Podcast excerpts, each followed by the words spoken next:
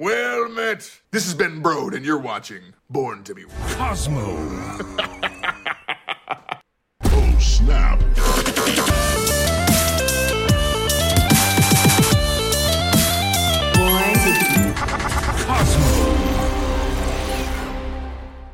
Welcome, welcome, welcome to Born to be Cosmo, a Marvel Snap card game par- podcast. Wow, I, I didn't do that one so well tonight, huh? We talk about all things related to Marvel Snap and where I flub intros. I, of course, am joined by my two co conspirators and partners in crime, Nate Wolfe and Zombies Go Nom Nom. Uh, Cosmo is a twice monthly podcast, except when it's not. Uh, we usually stream on Saturday, except when we don't. um, so Sure. happy to be joining you today, a day late on a Sunday. For the record, I was the cause of us being tardy, um, and I'm not sorry. So there you have it. Cosmo. That's I right. keep it in That's right. Cosmo. but I, I am happy that we we managed to uh, stick around this time, and I, I think that uh, uh, we've got you know quite a bit to talk about, even though we've met for the last two weeks in a row. Um, so I propose that we dive in with the latest uh, Marvel Snap news and talk about what is to come tomorrow. Oh, news. Yeah. Uh, Time for This just in. Breaking news. Live from the Daily Bugle. Parker! Parker. oh dear. Yep. Got to get those bumpers, Parker. Get our get our money's worth. That's right. That's right. Yeah, so I I mean, today, tonight is the last night in North America, at least, uh, for the um, current season. And tomorrow night, uh, in precisely 24 hours and 12 minutes, uh, we will be rolling into the Spider Verse season. Uh, that's going to feature uh, quite a bit of cool stuff, some new cards, some changes in terms of the cards that are being released and how they're being released. Uh, so, uh, and, and of course, uh, you know, introducing an entirely new competitive game mode, which I, I think uh, we're gonna re- we're gonna cover. There's a, a lot of interesting things to talk about there. But I thought we'd start by uh, assessing what is all in the Battle Pass package. Um, you know, generally speaking, if you're a um, you know, uh, not a free to play player, obviously, but a, a budget minded player, the Battle Pass generally offers the most value in terms of cards, cosmetics, um, and, and other goodies. So, uh, Zombies, why don't you take us through all the wonderful things that we will get tomorrow night? Sure. Yeah, so uh, Ghost Spider is the new season pass card. Uh, she was dynamite a long time ago, but got buffed a little bit. So she's a 2 3, and uh, she moves. What's it? She moves the last card you played to her location. Yeah. and uh, it's neat. Uh, I don't know. I mean, I you guys saw the the video uh, they put out for the dev update, and uh, I loved all the animations that all the the spider cards got, both Ghost Spider and uh, all the other ones that are coming up. Oh, they're so, So, good. They're so they look, good. They look really great. Uh, the timing's really good because they just put out the into the the Spider Verse movie. I still have to see that because I love the first one, uh, or Across the Spider Verse. I think that's what it's called. Um, and uh, we're gonna so it's all Spider-Man stuff this season. We're getting variants for Spider-Man and Miles, uh, as well as Ghost Spider Two. I love the the Miles one is like my, favorite. Oh, it's so far. good. It's so good. It's fantastic. It's it's really really good. And Miles is seeing a bit more play now, and he might even see even further play with Ghost Spider, right? Because makes him uh, easier to be a one cost five power, which is pretty good. Uh, I also really love the the card backs are sweet this season. I wonder which one. I mean, maybe they already uh, they already know with data mines, but I wonder which one is going to be the gold. I imagine it's going to be the twenty ninety nine because that might be easier. if I'm I had sure. to guess, it probably that one, but I don't know. Yeah, it's it's tricky to to guess. Well, it- if we look at what they did in um, with the animals, uh, the animals uh, season, they took the darker themed one and made that That's one. what gold. I figure, right? Like they can just take the they can turn the red into gold, whereas like Ghost Spider would be a little trickier, right? Yeah, 'Cause- they'd have to turn like the pink into gold, maybe, or turn the and white into gold. It, well, it- it yeah, would look kind of weird. white, it would look strange. Yeah, well, I don't know. We'll see. Uh, but that's aside the point. Um, yeah, this season looks really cool. I think the the one thing about this though is Ghost Spider Uh, you know, obviously we're gonna try a bunch of neat stuff with her tomorrow, but it's gonna be one of those cards where uh, we're not gonna see its full potential until like as the season progresses. I don't know. I don't know if we know the order yet or not on when the cards are releasing. Um, but depending on the main two uh, that synergize with her are going to be Silk and uh, Spider-Man 2099, who actually works a little bit differently than we initially thought. And so I think he's actually a little bit worse because there was some wording confusion.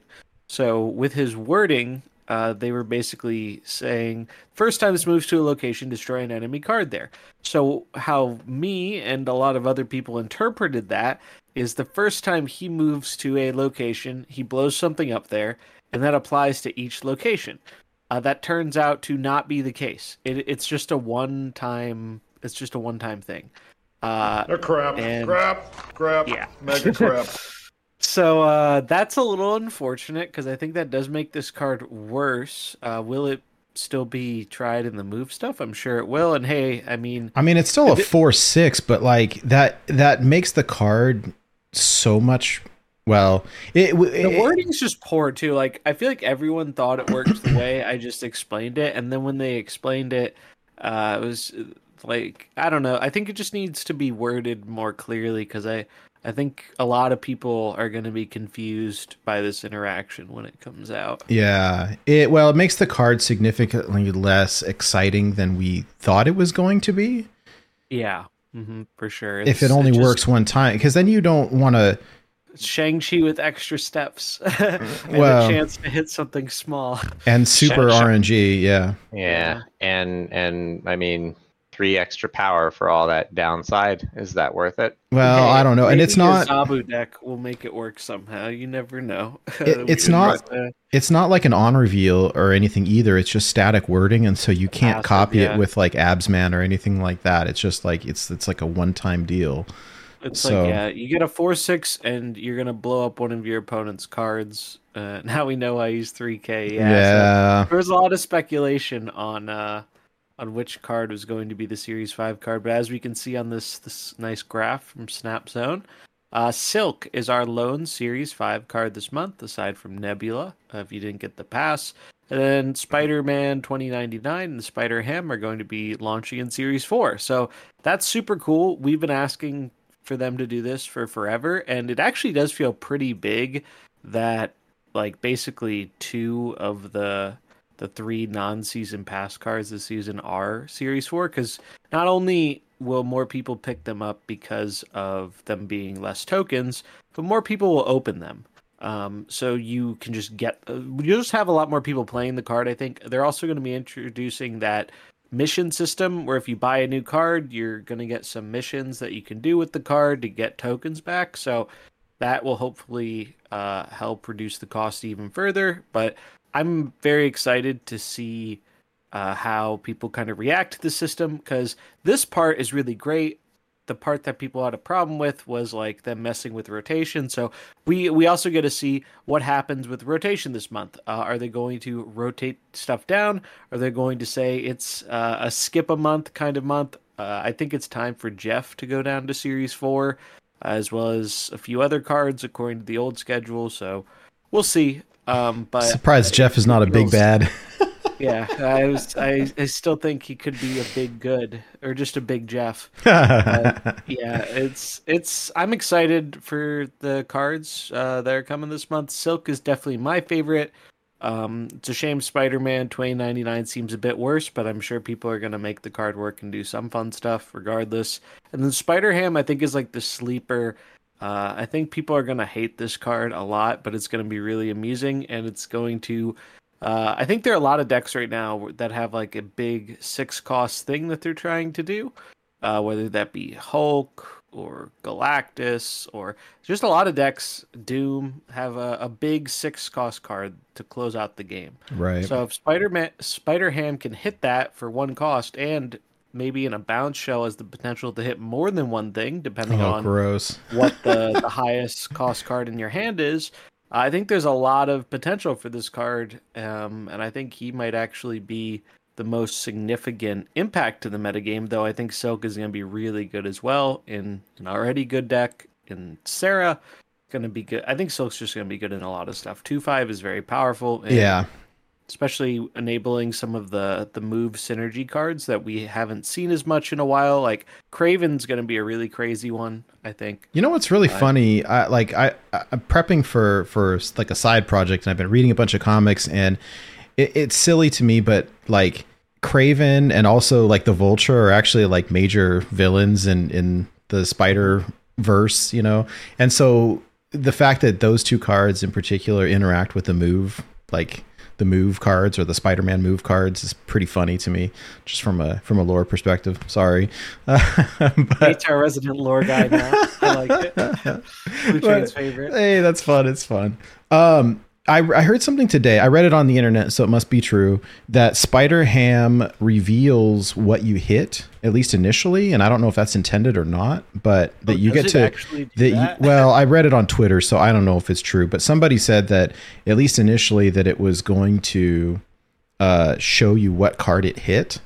That which- would be really big for in terms of information and knowing what you like, what they had, and what you no longer have to play around. That would make the card even better, if Right? that's- If that's true, if that's true, which I, I don't know I if it is, but like, in the video, I'll look it up right now. but They They did. off They the did say that if you spider ham and you ham a card, and then you play another spider ham, it will it will reham the ham if it's Only the- if it's the biggest, right? Yeah. And- but I wonder what happens if you have two six cost. Is Oh, it? you know, you you know, you know what happens.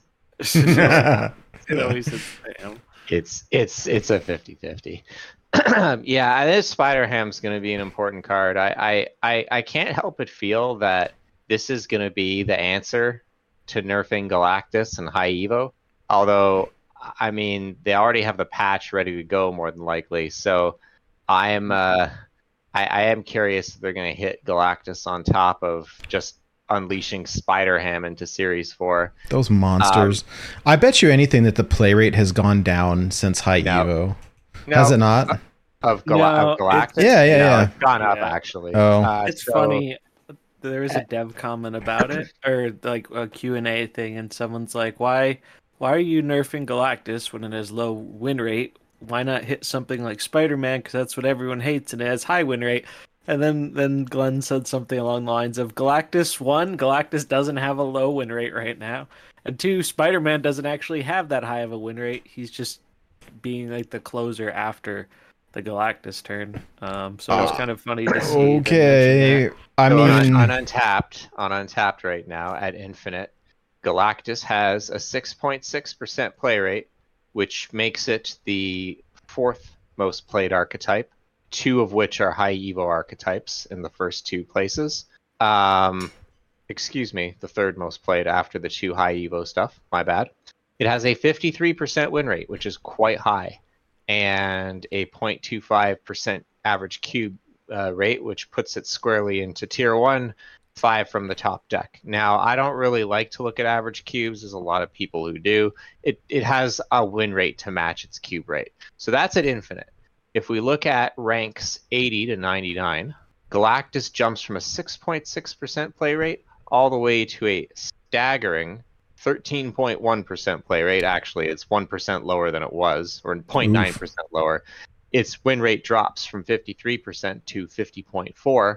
Um, but that is a really high play rate. Um, it is almost as high as well. Never mind. They split high Evo in two, um, but it's as high as as the good high Evo deck. hmm.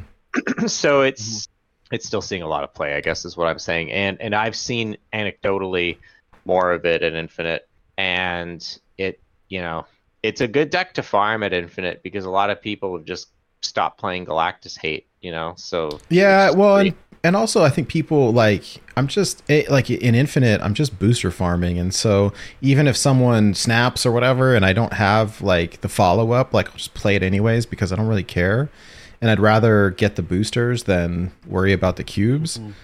So I don't know. I mean, not everyone plays that way, but until there's like leaderboards, it's like I don't see the downside. people hate.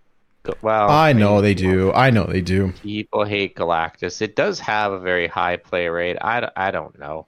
I think that that to me like Spider Ham is naturally it's not going to be guaranteed against it, but like at the same time, it's gonna it's gonna Pretty hurt impactful. because you're gonna hit. Okay, if you don't hit Galactus, you'll hit Knull or Death. Like Yeah. you know, if you don't hit the win con, you hit the way that it projects power. The funny thing is, gonna- oh, I was just gonna say, like hitting knull or death are probably even more impactful, right? Because then death becomes unplayable because then the the energy cost won't reduce, and knull will just be a six mana like zero, it will be a So- six zero. Uh, and yeah, death will be a nine twelve that you can't play.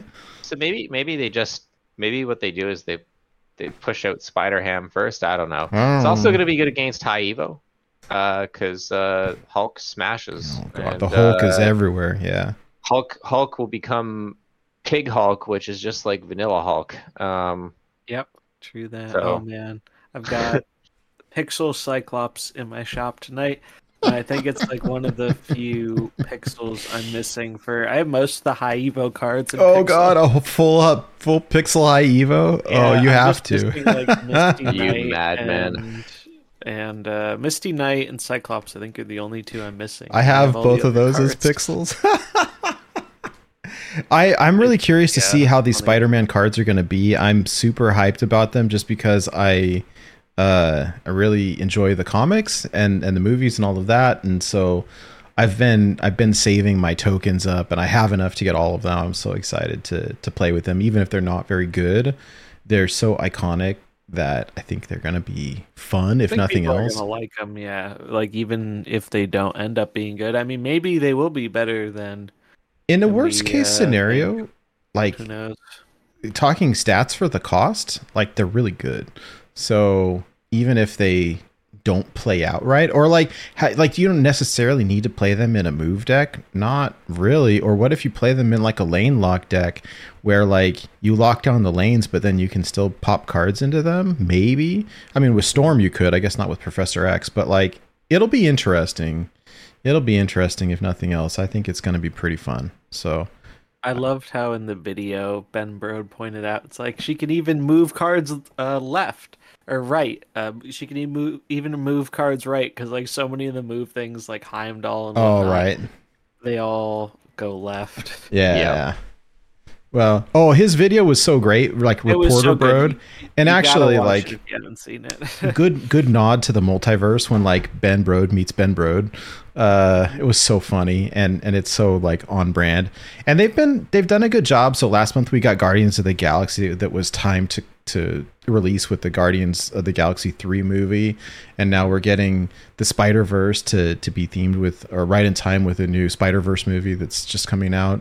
So Yeah, it's it's good uh, cross promotional marketing. That's for sure. Like it, it definitely you uh, capitalize on like, oh hey, people are interested in this character. Well, we have a whole like season about it, and definitely makes a lot of sense when they can line it up like that. Oh, the Kim Jacinto Electro is coming to the shop, and I'm buying it so fast. That's that's an ultimate, I believe. It is, it is. I've been waiting for that one for ages, though. That's It's the a cool one. the problem with all the data mine stuff is that like we see it so early, and and none of it's in the game, and it's like.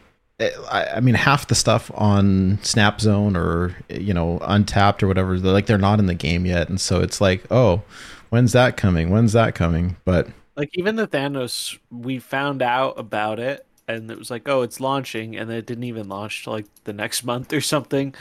Um, so yeah, it's it's kind of kind of weird how that goes. But they showed off some of the. I'm hoping they don't put any of the the Ghost Spider Venom ones in the Ultimate slot because I think those are really neat, and I want to grab one of those. She has like two or three different. There'll Venom be ones, a but I guess it couple because there's there's an Artgerm one um, that yeah, I'm sure Archer will be. one is really really good. I know that one. So without without getting too much into it, the the they call it like so the venomized version of Ghost Spider is is a major plot point in in her story, and so it makes sense now because at first I saw it and I was like, why is there three or four different variants of the Venom version? And then I read the comics and I was like, oh, okay, well, it makes sense. It's like major, major storyline issue that like fundamentally changes the character for like the ongoing series, and so it uh, it makes a lot of sense. hmm But anyways, yeah, I hope I think there's so many. There's at least three, right? That some of them will probably be ultimate. At least the Archer Yeah, one. And maybe one of them. We'll see. I'm I'm gonna hold out hope that it's not because I don't. I mean, I have the tokens. I could. no, get it's it, but like if you have to get the gold, like that's like it's like twenty dollars, right? It's like buying a twenty dollar variant, which Yeah. you know if you're super into it, like okay, but it adds up very quickly. So Oh, for sure. Yeah, like I I have variants I like for like most of the the cards now, so I'm usually just holding out for some of the the new ones as they release. Like I I was lucky and like I got a variant for High Evo, which was cool. oh, that's cool. Still waiting on Kitty Pryde though. Um, we are getting the Ah, Miles, got- uh, got the Miles beat there. bundle this this month as well, which should be kind of fun too. That one's neat. It's coming with a card back, which is a first. Um, I'm probably passing on it because I just I like the pass variant a lot, and the variants are definitely what sell me on the bundles. I wonder if at some point, like, they could do a thing where you could like randomize the variant. You know, like like when when Hearthstone, you know, point- randomized the the hero portrait, you could randomize the variant or something. At some like- point, they're gonna have to do something like that because, like, think about how many variants you have now. Imagine how many you'll have in like a year or something like that. Like, it's just uh, you accumulate. Even if you're not like buying a lot of stuff, you just naturally accumulate variants. Yeah. So these ones uh, that we are getting through the pass, like looking at them real quick, we got the um, the Spider Man and uh, Ghost Spider variants. It's Ghost Spider twenty ninety nine, and the Miles Morales with the boombox, really cool. And then we've got a Spider Man and a Miles portrait, and then the uh, Spider Gwen or Ghost Spider and Spider Man twenty ninety nine card backs. So should be pretty cool if you like Spider Man. Yeah, and I think it's gonna be pretty hype season for because I mean a lot of people seem to really be enjoying the new movie. I'm gonna try and see that this coming week. Uh, looking forward. to Yeah, it. Father's Day is coming up. I might drag my family along and make them take me to see it next weekend. yeah, that's good. I'm, as uh, excuse as any. So I, I, I I'm not super hot on this on this one, but I think that like the battle pass just in general is good. Like there's got to be something in there that you like. Like I'm not I'm not too fond on Ghost Spider. I don't like the Miles Morales boombox variant. I don't like the outlier there, but I like the Spider-Man one. I think that's a good Spider-Man variant. I'd use that. And the card backs are sweet. And you also get all the the boosters, which you know is funny because I find myself clamoring for more boosters these days. Uh, the, Mm, the always. mystery variants, the gold, the credits, like the battle pass is just good. And and then also like you know even though I don't think Ghost Spider is very good, um, just making sure that it's not going to be rotating through pool five and four. Like it's just you know if you're going to buy one thing, the the battle pass is probably the, the best value. And so people sometimes say they're going to skip battle passes. I mean, fair enough. I just don't think it's worth it, even when they're not. You know, maybe the the battle pass that that speaks to you. I think Well, you still get a lot of lot of lot of stuff. all right. So here you go. Free free to play, relatively perspective, right? My kid's account. We don't buy stuff, right? Only only the battle pass. He decided to buy the battle pass this month, and not the one with the boosted levels, the ten dollar one. Yeah. Today we hit rank sixty.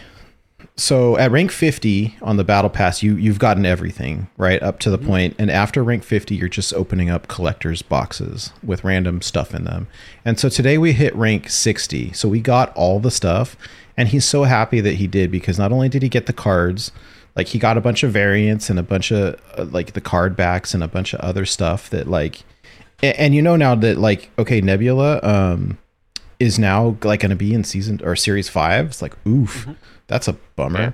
What is interesting is that I've seen over the past month a bunch of cards um, dropping into the variant pool that were previously like, like, like, like the um, steampunk ones that were like from the variant rush event and stuff. And like some of those are like popping up now. And so it's kind of cool Okay. to know that you, like, if you miss one of these things, that you still have a chance of seeing some of that stuff later. But I think Are they popping up? I, didn't I that was swear, I swear, I saw one. I, I don't don't take it for gospel, but I swear I've seen a couple of those things pop up. That um, I know the beta ones are going to be coming back in bundles, but I, I I didn't hear about it. It wouldn't surprise me if the variant rush ones did. I'd be surprised if the bundle ones did. Probably they'll they'll. I think with enough bundles. time, but not anytime Yeah. soon would be my guess on the bundles. Also, it could be uh, they do have some ones on the theme of those ones that weren't actually in the variant rush. Like the the winter vacation one, there are a bunch of winter vacation skins that weren't actually a part of like the, Oh, it could be that. It could limited time thing. So that that could also be it. maybe. Yeah, I don't know. Don't don't take it for gospel. Um, but anyhow, yeah. So also coming next month is the uh, the conquest mode that we everyone's kind of been. Well, I sh- yeah, yeah, coming tomorrow, right? Well, this is Well, no, it, it's coming with the patch most likely. Probably, you know, so in a week or so. ten days or so. Okay. I believe 13th, I the think, is the- thirteenth is the. It's either the thirteenth or the twentieth. Um, I imagine it'll be the thirteenth, but we don't know for sure. Okay. Um, but yeah, that's when they're going to be doing the patch. Probably. We also have an OTA this week as well. They said June. Oh God, but they didn't say Um, what's in it yet, right? No, no. I'm they c- they just crying in Galactus over here. end- Well, they I don't won't think- OTA Galactus. No, they're not going to OTA change its text. Galactus. It, it, well, if they change his text, I don't know what they're going to do to Galactus. I, I'm very kind of up in the air about it. I, I think they are going to do something impactful, but I'm really not sure what they're going to do to the card. Like it's kind of Gonna murder my boy. kind of tricky to say for sure what they're gonna do um, with him because I, I think they also realized they they're in the position of like yeah a lot of people don't like it and it's being played more than we like but the reason it's being played so much is because a bunch of people like it um, And so they they, don't want to like tokens for it. yeah like they don't want to scare off all the people like I don't think they're going to outright murder Galactus No, you can't. As a big bad, like they they can't do that. yeah it'd be it'd be dumb if if uh that was their course of action Part of me we'll hopes see they kill it just because it is a big bad, and then all the people who are big bad apologists will be like surprised Pikachu face, you know. they'll so, they'll if they kill it, they have to put it back down to like series four or whatever. I mean, well, that'll make him even more mad. Um, oh I can't I don't know count what they're gonna do. Uh, I don't know. I don't know.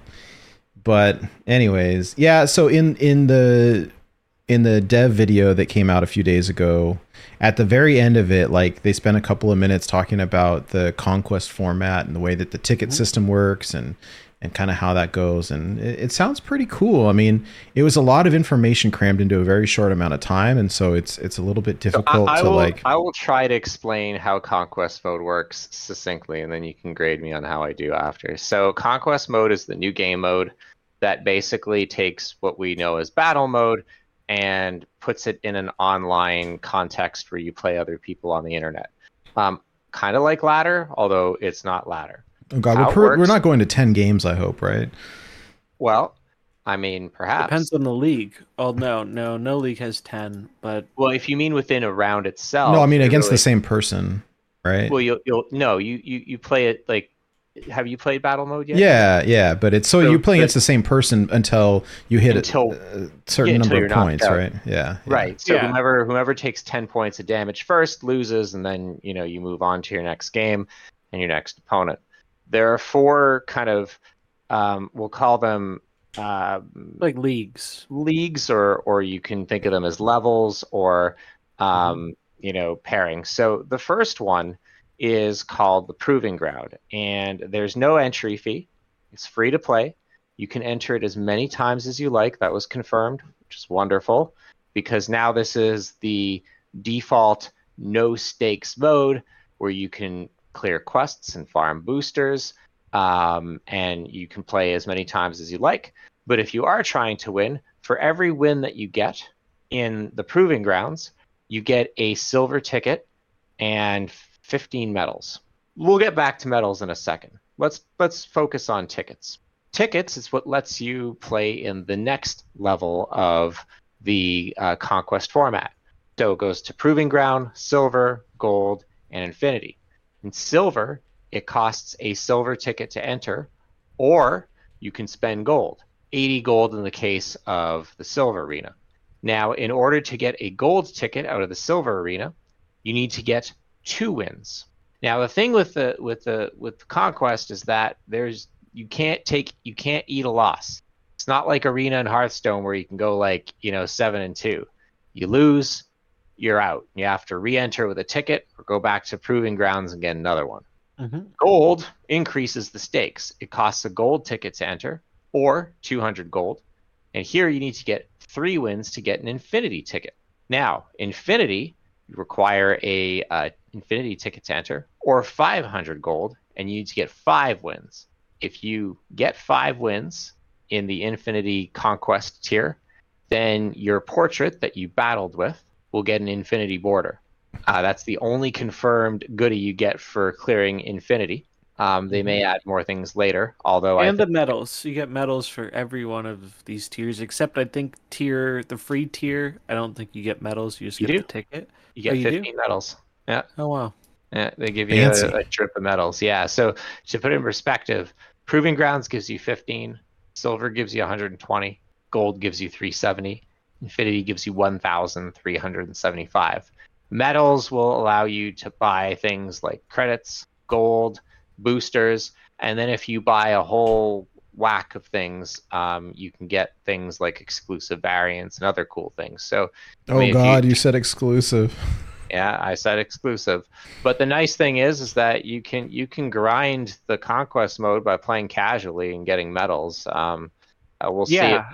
The the medal thing actually looks. That's the thing I'm most excited about. Do we have a picture of the the rewards? Because they did show the rewards.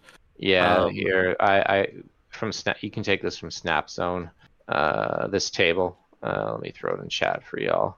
Because it's pretty neat um, how they're doing the rewards, I think. Uh, because people were concerned about this, right? Like, what if there's a cool exclusive variant and, like, I'm not the best player in the world? Will I still have a chance at getting that?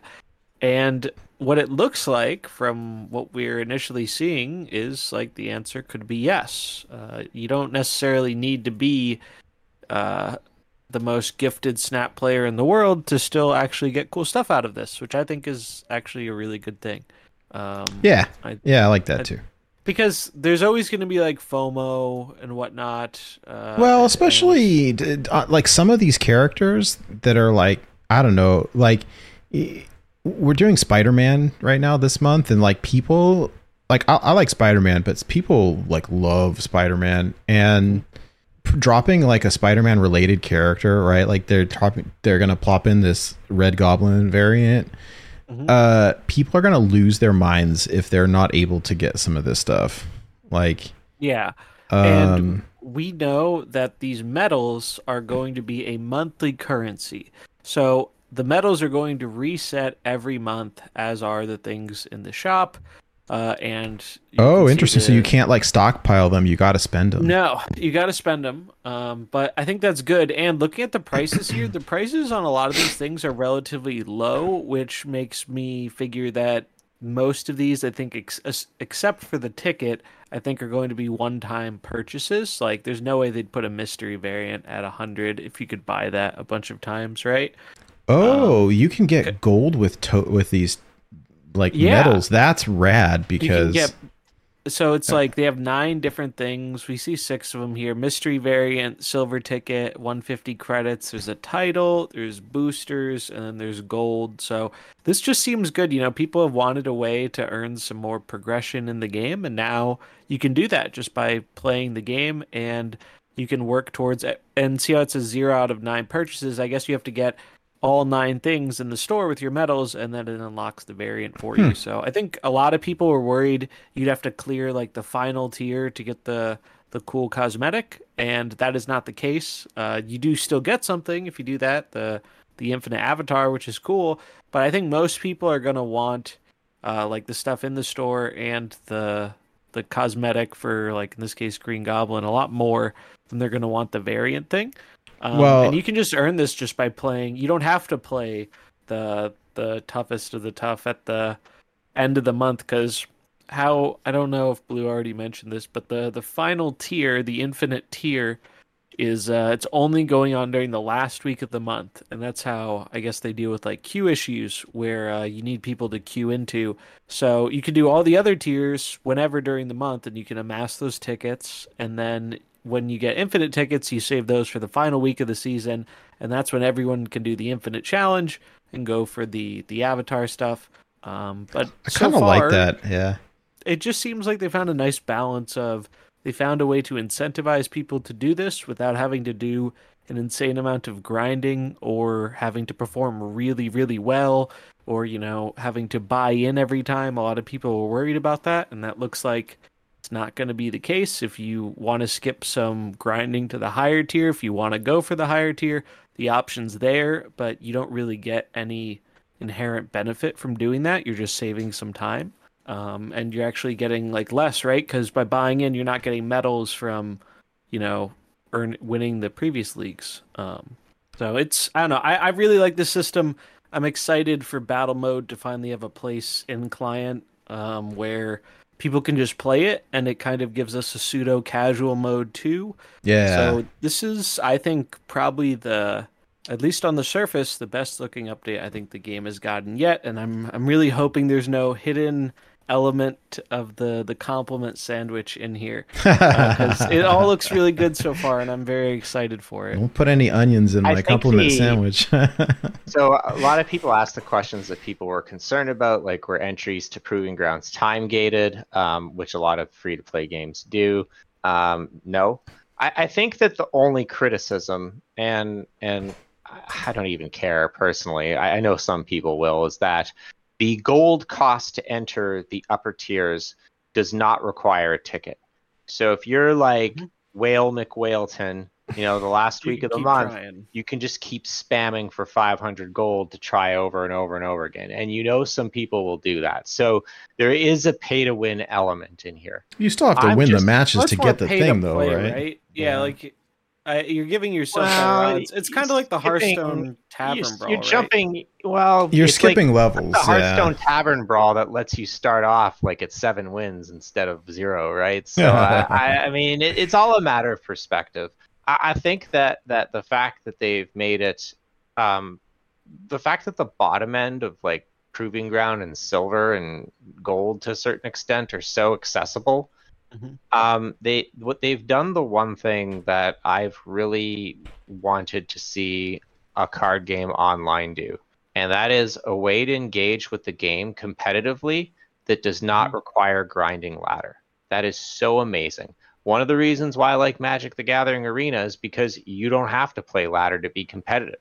People draft exclusively or do the constructed events, which is like, you know, constructed arena for those who've played Hearthstone. It's competitive. There are there are high rewards on the line if you do well with them but you don't have to you don't have to be a ladder grinder to get those things out of it so you can you could have a fulfilling experience playing snap exclusively in battle mode and not even touch ladder i think most people will to get the goodies especially the the the the, the, the rank 90 bag um, Yeah. if you can snag it but like i mean it's just it's But- just a great way to play the game that that that will still feel meaningful without it being you know a freaking ladder grind which i just i can't i can't handle anymore i just, I just don't like it I think So, yeah. every time I hit infinite, my my mental health takes a, a dip for a few mm-hmm. days because it's it, it's it's exhausting and grueling. And I mean, at least we start back at seventy, but like then you make zero progress for a week, and then you know have to claw your way in and feel like oh a, man just if you miserable. think it's exhausting now like they i mean i don't want to diminish your accomplishment or anyone's accomplishment hitting infinite even right now is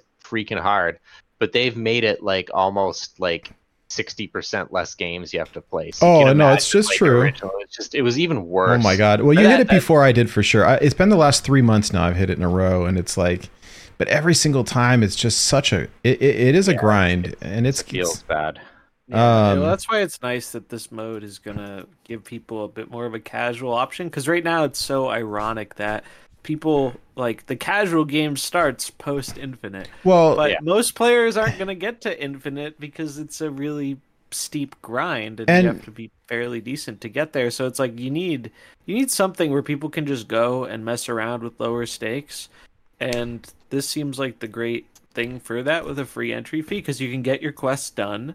Uh, you don't have to worry about tanking your rank. It's I think this is going to result in more people playing the game more often than they were before. Yeah. Because how many times, like when the season resets, are you in a position of like, well, I'd like to do this quest or whatever, but I'm like, you know, one off of a rank. And Oh this my quest God. Doesn't really line up with the deck I'm trying to play. when we were sitting at rank 95 and the quest came in that you had to discard 10 cards or whatever and we're like mm-hmm. oh my god, no, no, I'm not doing this. I'm not playing discard on ladder at rank 95. Like, nope, not happening. And like, Hey man, discard's a fine deck. I hear no discard slander here. It's- no, it's no rocket butt insults. Uh, no, but I, I'm just happy that this gives you an alternative to doing those. Like, I, I love doing like your daily quests don't stack, right? So if you you hit No. six, like I was telling my kid, like, hey, you got to clear those because they won't you won't get new ones, and you, you got to clear them. happen To me today. Um, I I was too I was too over my stack, and I noticed as it was like ten fifty nine. I was like, oh, well, Whoopsies. I, Yeah. I lost uh, I lost two this weekend also. Um, so yeah, it, it, it it's it's it's rough. Um, I have a question about the about this thing before we move on because I watched the video. This uh, battle pa- or whatever you call it, the battle mode, conquest mode. So Uh, in the yeah. video, like he went he went through it all very quickly, right? And I think we haven't seen it actually, so it's hard to tell. But he said that you get an infinite border for the avatar that you won with. Is that right? So like, you know, Yeah. whatever avatar I'm using right now, like I'll get an infinite border and it'll keep it. And then next time, like, I guess you want to be using a different avatar so that that one gets the border. So I guess Yeah, that's the think that's incentive the to like do it with It's different ones. Are they trying to It's- make yeah. avatars like suck less? yeah, they they're trying to make you feel accomplished in your avatar. I mean, now that I have- those those avatars are gonna be super scarce. People are like, "Can you do this more than once a season?" I guarantee you, getting five battle mode wins in a row against other good players is gonna be oh yeah. very hard.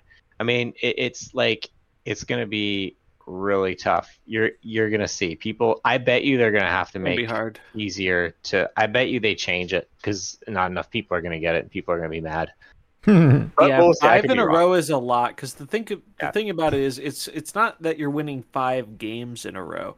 You're winning five battle mode games Five in a row, sets. and every battle mode game. So I I only played battle mode initially after it dropped a little bit, and uh, every one of those sets, unless it was a total blowout, which is pretty rare. Uh, those were like 15 to 20 minutes, which is like because the snap games themselves are shorter, but like you play quite a few games, especially if you're not, uh, if you or the opponent isn't snapping as much, or if you're aggressively retreating. Um, it's uh, it's it, it's a lot of games. So like one of those going for a five win run. Also worth noting, you're not locked into a deck. Um, they confirmed there's no like deck lock in, so you don't have to play the same deck for all your runs. You're allowed to Ooh. switch decks. Well, that's kind of cool. Um, so that's kind of neat. I'm curious if people are going to do that. I imagine streamers are going to do that to try and combat.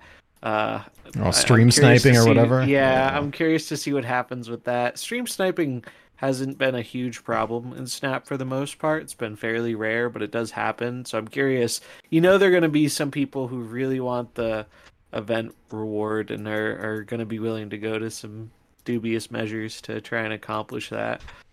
Um, but we'll we'll see what happens. But it's definitely the thing I'm most excited for in the game, and I probably like this is the thing I've been waiting for for a while because right now there's just like playing the game is fun, but there is no real stakes or purpose post Infinite right now, and uh, it, it's nice that this will give something else to do that's a different form of content.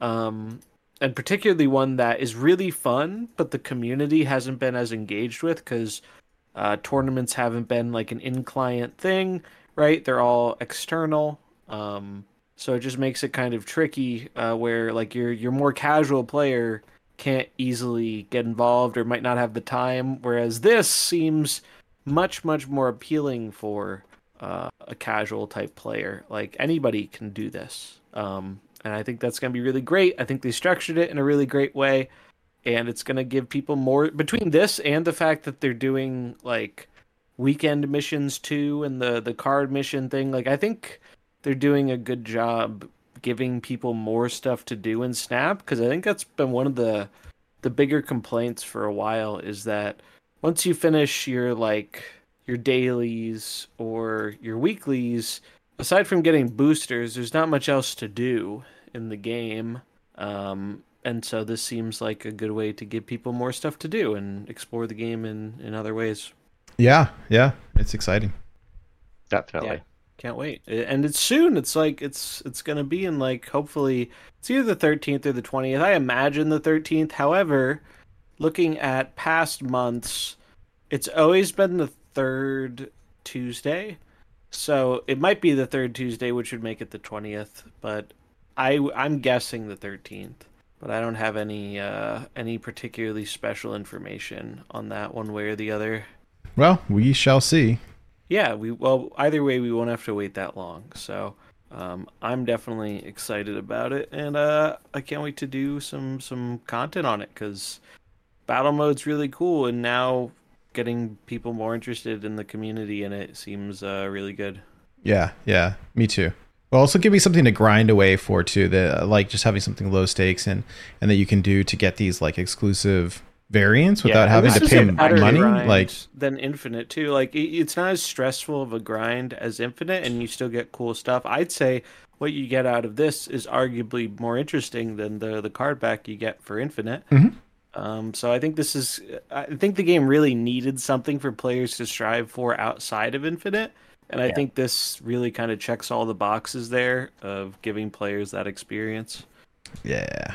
All right. Well, we do have some bundles also coming up this month. So unless anyone has other stuff about this uh, conquest mode, I'll swap the images out here. Yeah, obviously, with every month comes tons of bundles. Some are cool, some are good value, some are not. So I thought maybe we might just uh, give a quick uh, glance through, see if there's any particular bundles that uh, we think are, are ones to keep our eyes on, or things that that we might be purchasing.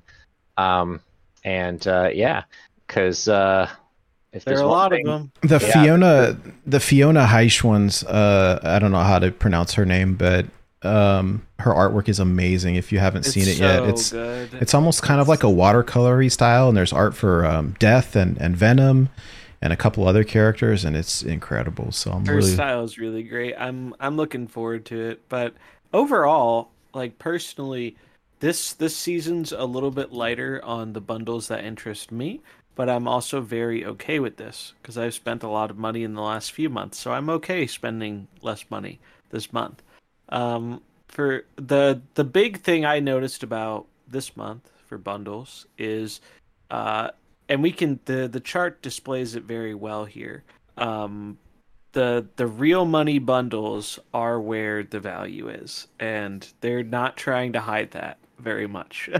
Like the the non-real money bundles this month kind of suck. Uh, they're really not that great. They're they're very focused on the cosmetic and you're not buying them for progress. You're buying them purely for the cosmetic. Now if the cosmetic really interests you great uh, it's going to have different value to different people but we can see a pretty clear discrepancy here uh, for not all but most of the uh, the bundles, the real money ones have way more value, both in terms of like actual content and progression value.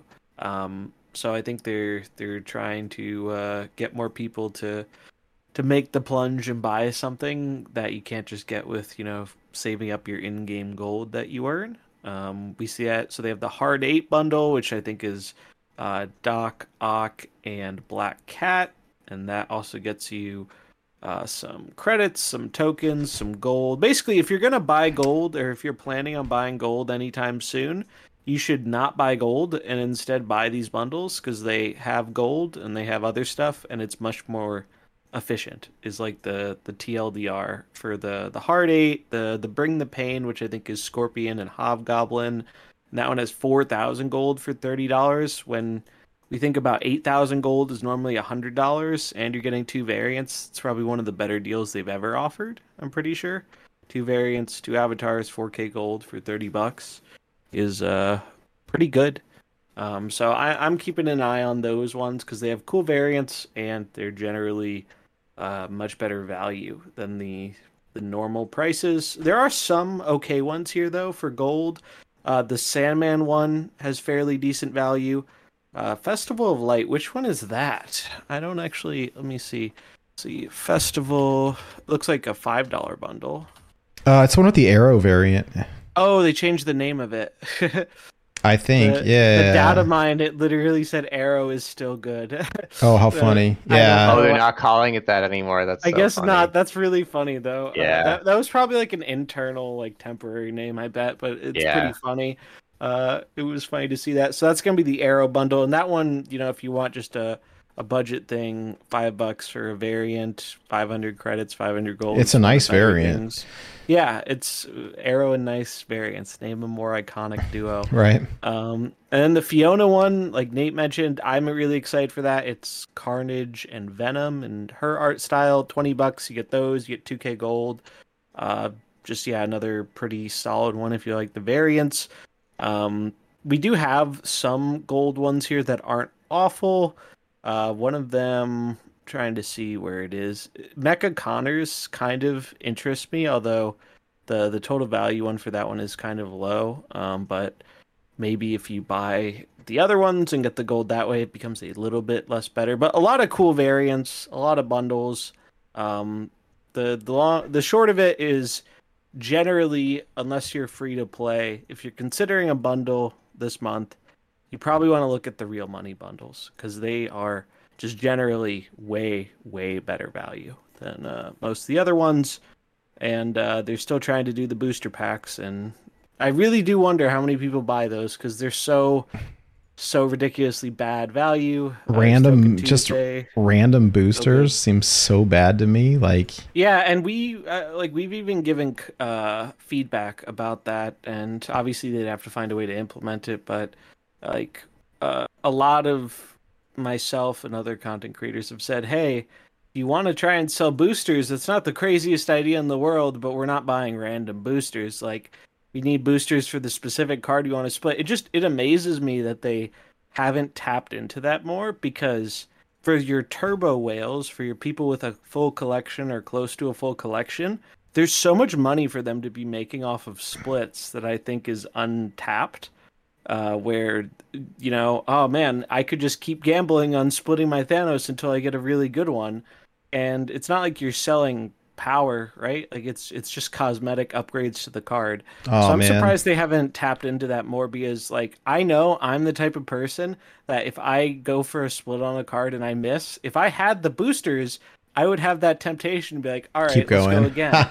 and uh, I feel like there's a lot of money to be made there that is kind of untapped. Uh, maybe it's a little predatory. I don't know. it's But uh, I just can't wait until they let you enable like going into you know the card that you have as long as you've got you know you've unlocked it between the borders and the crackle effects oh and, yeah, the, and the like backgrounds. Yeah, because, really, like, really nice. All right, cool. I got the Kim Jacinto Knull that I was wanting forever, and I finally got it. And like, all right, cool. I split it, and I like the the sparkle effect that it has is like it's like a blue one, and I'm like, oh, that's cool, but it doesn't really match the card. Like, I, I wish it was red or something like that, right? And it'd be cool if you could like swap those out, or having you know the the different borders like match each other, um, whether it's infinite or red or orange or pink or whatever color, right? Um, as long as you've unlocked yeah, it. I've been doing that for high Evo, where my high Evo deck, I'm trying to get it all orange border, but it's tricky because like I would I, I would split my decks if I could do that. I just don't like having them not match. But like, dude, I would love. I like the gold backgrounds. Um, you know, and, and I know you got to split it a number of times before you get them. I, I'm honestly not a big fan of the black and white ones. I know people love the inked versions, and I don't really because I can't see them very well. Um, but the gold, like, dude, I really enjoy them. But I don't want to split it and get it like now. You know, unless I could choose the the border color, then I would totally do it. Um, but Yeah, but anyways, No, Yeah. I, I think they'll definitely do something like that and whatnot. Um, and they, I think, yeah, it's just there's a lot of potential. I I love the splits. I mean, the splits are, I think, one thing that you find really cool no matter where you are in the game, and especially when you get like you know that. I think everyone remembers that first like inked or that first gold split they get. It's really cool, especially like been playing the game for a long time. Been playing the game on and off over a year now, including like the beta and it's cool to see like now I went from being the person who'd see all these other beta players with their their fancy shiny versions of cards, and it's like, oh, I'm now that person. like I, I I remember like eagerly looking up like, oh, how do you get an inked card, and how rare are they, and what do you have to do, and it, it's uh, I think it's a really exciting part of the game, and definitely why a lot of players view it as much of a, a collectible game as they do a, a playing card game because you know building your collection that's very clearly a a core part of their design philosophy. Oh yeah. Oh yeah. Mm-hmm. And for all the bad stuff with it, I think most people would agree that the uh, the cosmetic side of it is really cool, and it even gives you like neat stuff if you're not a person who's into cosmetics. Mhm. I think it, it can be kind of appealing. So that's that's pretty neat. Something for everybody for sure. Um, all right. Well, let's look at let's, let's look at the data. Blue you hinted about this earlier, but looking at the meta, uh, pre-infinite and post-infinite, um, believe you this is using data from Untapped. it is, and I took the screenshots on Friday, and even since then, things have changed a little bit. Um, and and really, what's changed is that it kind of trended in the direction that I was predicting. So um, you can show the the snapshot of data. I'm gonna I'm gonna look at the current data to speak to where we are right now on uh, Sunday night um, as we go into reset tomorrow. Um, but basically, while play rates differ greatly between infinite and non-infinite, the best decks since the high Evo patch are really starting to um, come into focus. And um, I thought that we would uh, do a little check-in on on on the relative win rates, and then look at what we think are some of the best performing lists that we see. Um, of course, lists are constantly being refined, so we'll have some potential substitutions or recommendations for substitutions as decks as data sometimes can lag behind the refinement. So the first uh, first up is the pre-infinite meta. Um, so pre-infinite meta being ranks 70 to 90. 70 is generally when things start to get sweaty. Uh, although, really, in a five week month, perhaps it would have been better to look at 80 to 90 instead, since most people probably got into the 80s. But, you know, be that as it may, we'll, we'll leave it right there for now. Um, so, kind of just switching my slider here to 70 to 99. All right. So, there, the only difference now between what we had is the um, top top two decks are still the same. Uh, Sera Control and what they call Control. Control is basically um, the lane lockdown high evolutionary decks. That's the high evolutionary deck that runs cards like Spider Man and Storm. That is the best high Evo deck. Asterisks on that. Um, and uh, it, it's performing quite well. Untapped doesn't sort by win rate, they sort by average cube rate. And you can see on the screen that the win rate for the Control High Evolutionary deck is considerably higher than Sera Control and has a considerably higher play rate because, bluntly, it's easier to play, but also because Sera Control gets hard countered by Wave and to a lesser extent Sandman, whereas the lane lockdown high Evo control deck does not. Um, so they're two excellent decks to play. They're among the, the, the, better performers. Sera Control starts to do a lot better at Infinite, um, but you know it's still it's still amongst the top five. Uh, then kind of going down the list, we have Lockjaw. So this is also a high evolutionary deck and one that's really on the rise. That's seeing a lot of rapid refinement in tournament play. This is basically Jane Jaw with a high evolutionary package of Hulk and Wasp, and um, with some of the refinements that we've seen, the deck is performing really, really well. Interestingly enough, it's really bad into Galactus, and I think this deck is going to be really Yeah. popular at reset. And so, if you're a Galactus enjoyer, um, you know this might be your last hurrah. So, um, you know, just just putting it out there. I played a lot of this deck. It, it is very good. It is much better than Thanos Lockjaw, sadly. Um, good deck, uh, followed by Bounce. Uh, Bounce has seen a drop in play rate, um, but it still has a very high win rate. Um, more, more noticeably, post Infinite, um, you know, I, I look at bounce and Sera control as kind of being two sides of a coin, right? So Sera control plays Kitty Pryde and Hit Monkey in more of a reactive style, whereby you want to try and throw priority and then swing it back last turn with like a Shang-Chi, an Enchantress, and a big Hit Monkey. Bounce just says, I'm not going to react to anything you're going to do. I'm just going to stat bomb the board. And Bounce, probably left unchecked, is probably, even with all the high Evo stuff, um, able to put some absurd numbers down. Uh, again, deck is held back due to things that are keeping spam in check, notably wave um, and lane lockdown. It doesn't like those two things, but it is uh, certainly a, a, powerhouse if you like asking the questions. And then finally, our, our, our favorite, um, actually not finally, uh, second to last, our penultimate deck, Galactus. Um, still seeing a 14% play rate pre infinite uh, still driving people absolutely crazy on Twitter. Um, I don't know what to say about this that hasn't been said already. You can play a ramp style, um, which is kind of the de facto, where you try to play Galactus on four, and then Spider Man on five, and then win on six. Or you try to Galactus on five, and then try to just throw uh, stat priority. Bomb, yeah, yeah, stat bomb with Knull and um, death. There's also the the Nimrod version, which is not as rampy, and I, I, I don't know. I, I think that that's less popular because it's a little bit a little bit more nuanced, a little bit trickier, but also a little less telegraphed. So something to think about. And then the last deck is Stature. Stature Black Bolt. It was nerfed. It's still good. Still has a good win rate. Very low play rate. Um, you know, it just gets there. And uh, again, it like the like the spam decks, it doesn't like wave, whereby it used to love wave because it could play stature around it. It can't anymore. So so those are the decks that that are really kind of topping the un, untapped charts.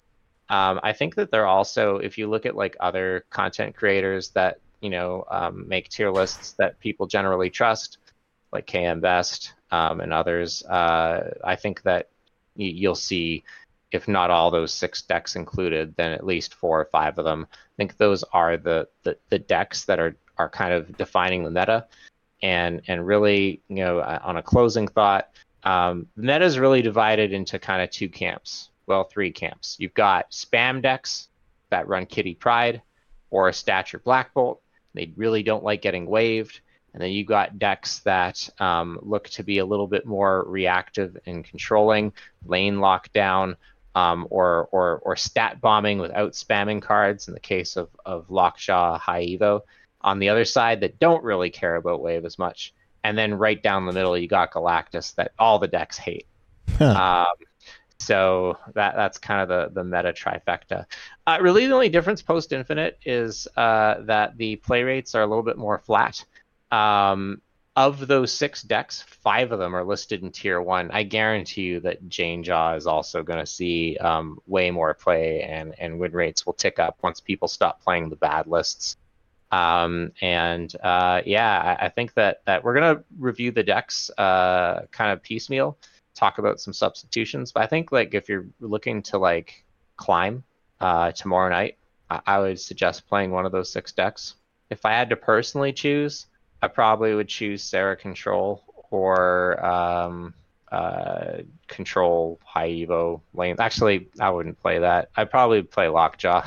I'm kidding. I'd play Lockjaw, uh, Jane Jaw, Dumb Jaw, whatever you want to call it, and, and or Sera Control. Uh, I think it's a preference thing. I think that uh, the best deck to play is probably the High Evo Control um, lane control deck, which has the highest win rate uh, and highest cube rate, as it turns out, as it stands right now. Yeah. Sorry, I'm gonna take a sip of water. There was a lot of talk. yeah, no, no, it's good. Um, cool. Well, we do have the decks that I can pull up here. Um, yeah, I, th- I, think that we can talk through the ones that perhaps we feel the most comfortable with and, and kind of talk a little bit about some refinements that may not have gotten to untapped. I tried to pick the decks that had the most play and highest win. So these are the ones that you'll typically see on ladder. It doesn't mean that these are the optimal builds, but um, I think that we can nudge you in the direction of the optimal builds. So um, I'll let Nate or Zombies, one of you talk to this one. I have not. I've played against this deck a lot. I have not played a lot of it. This is the what I think is the best deck in the game, the Control High Evo Lane Lockdown. Yeah, I mean, I can speak to it a little bit. I've I, I've experimented with it, and I kind of like the other lane lock builds better. I kind of made my own homebrew version of this. It's very similar, but um, yeah, I mean, essentially, you, have got some lane closure options with Storm uh, and Spider Man.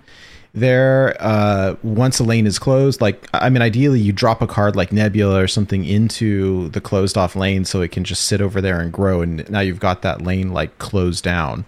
You've got Jeff that can bounce into closed lanes.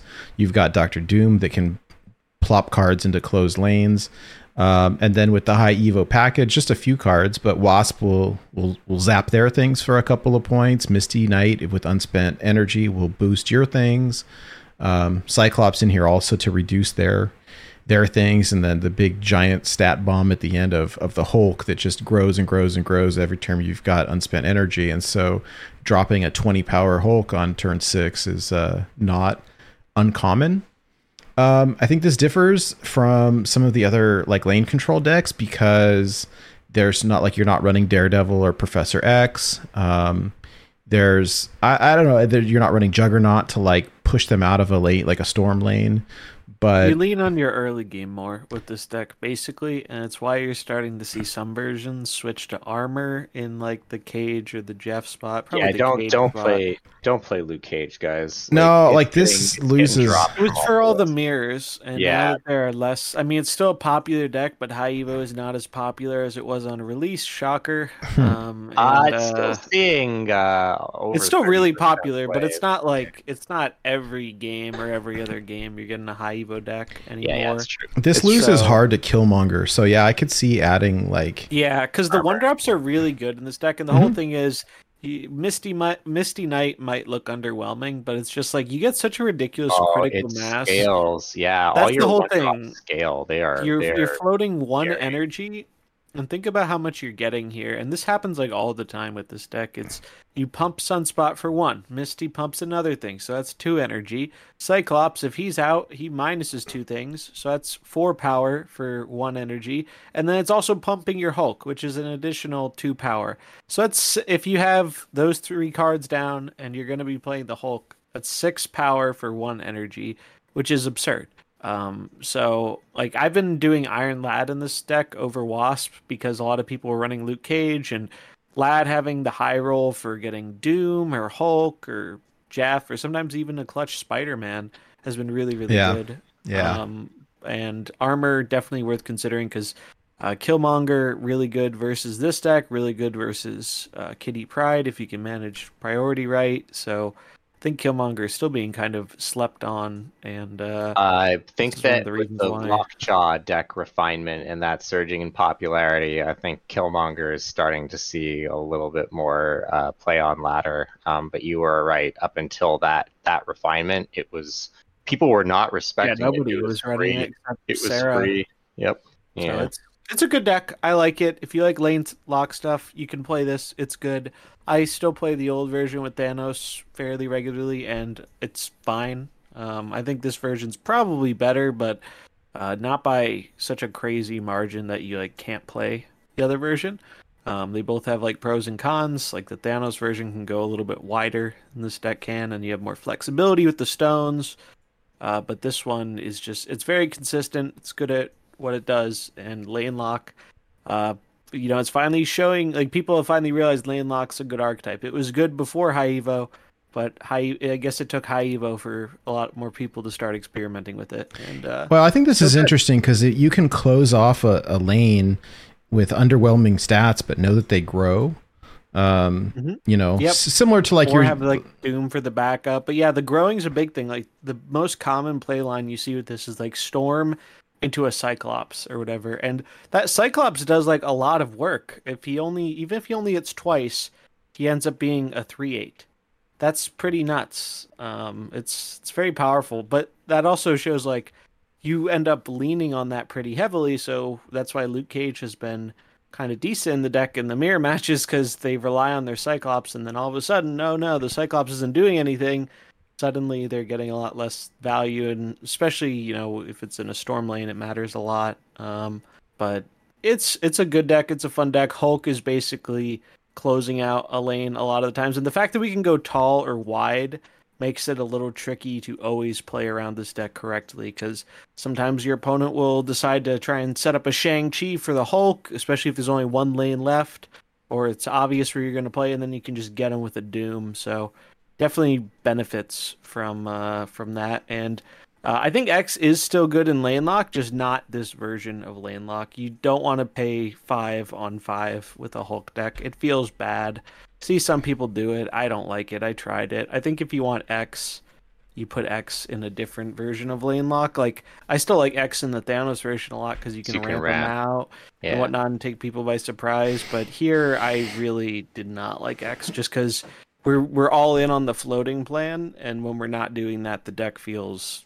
worse. Yeah, yeah. This one, it, it, it definitely is built differently, and so you're really kind of all in on floating mana. That's why your sunspot is there, and mm-hmm. that's why we have all the the Misty Knight, the Cyclops, the sun. we we have it all because we just want to float one mana just about almost every turn we can, with the the rare exception being like Storm on three, Hulk on six, or Doom on six. But most every other turn we're gonna float if we can because the the benefits it just it's it gives you so much for very little. Yeah this is still this particular list is still like by and large the most played and it's still sitting like right at 60% so that's kind of kind of nuts um again i hate luke cage but i mean whatever you can take luke cage out for armor it's kind of your flex slot i think the three scaling one drops uh, is really kind of what uh, makes the deck um, terrifying um, yeah. and and I think the other thing that we didn't say is that it's not running wave, but it's still very powerful against the spam decks because spam decks hate having lanes closed.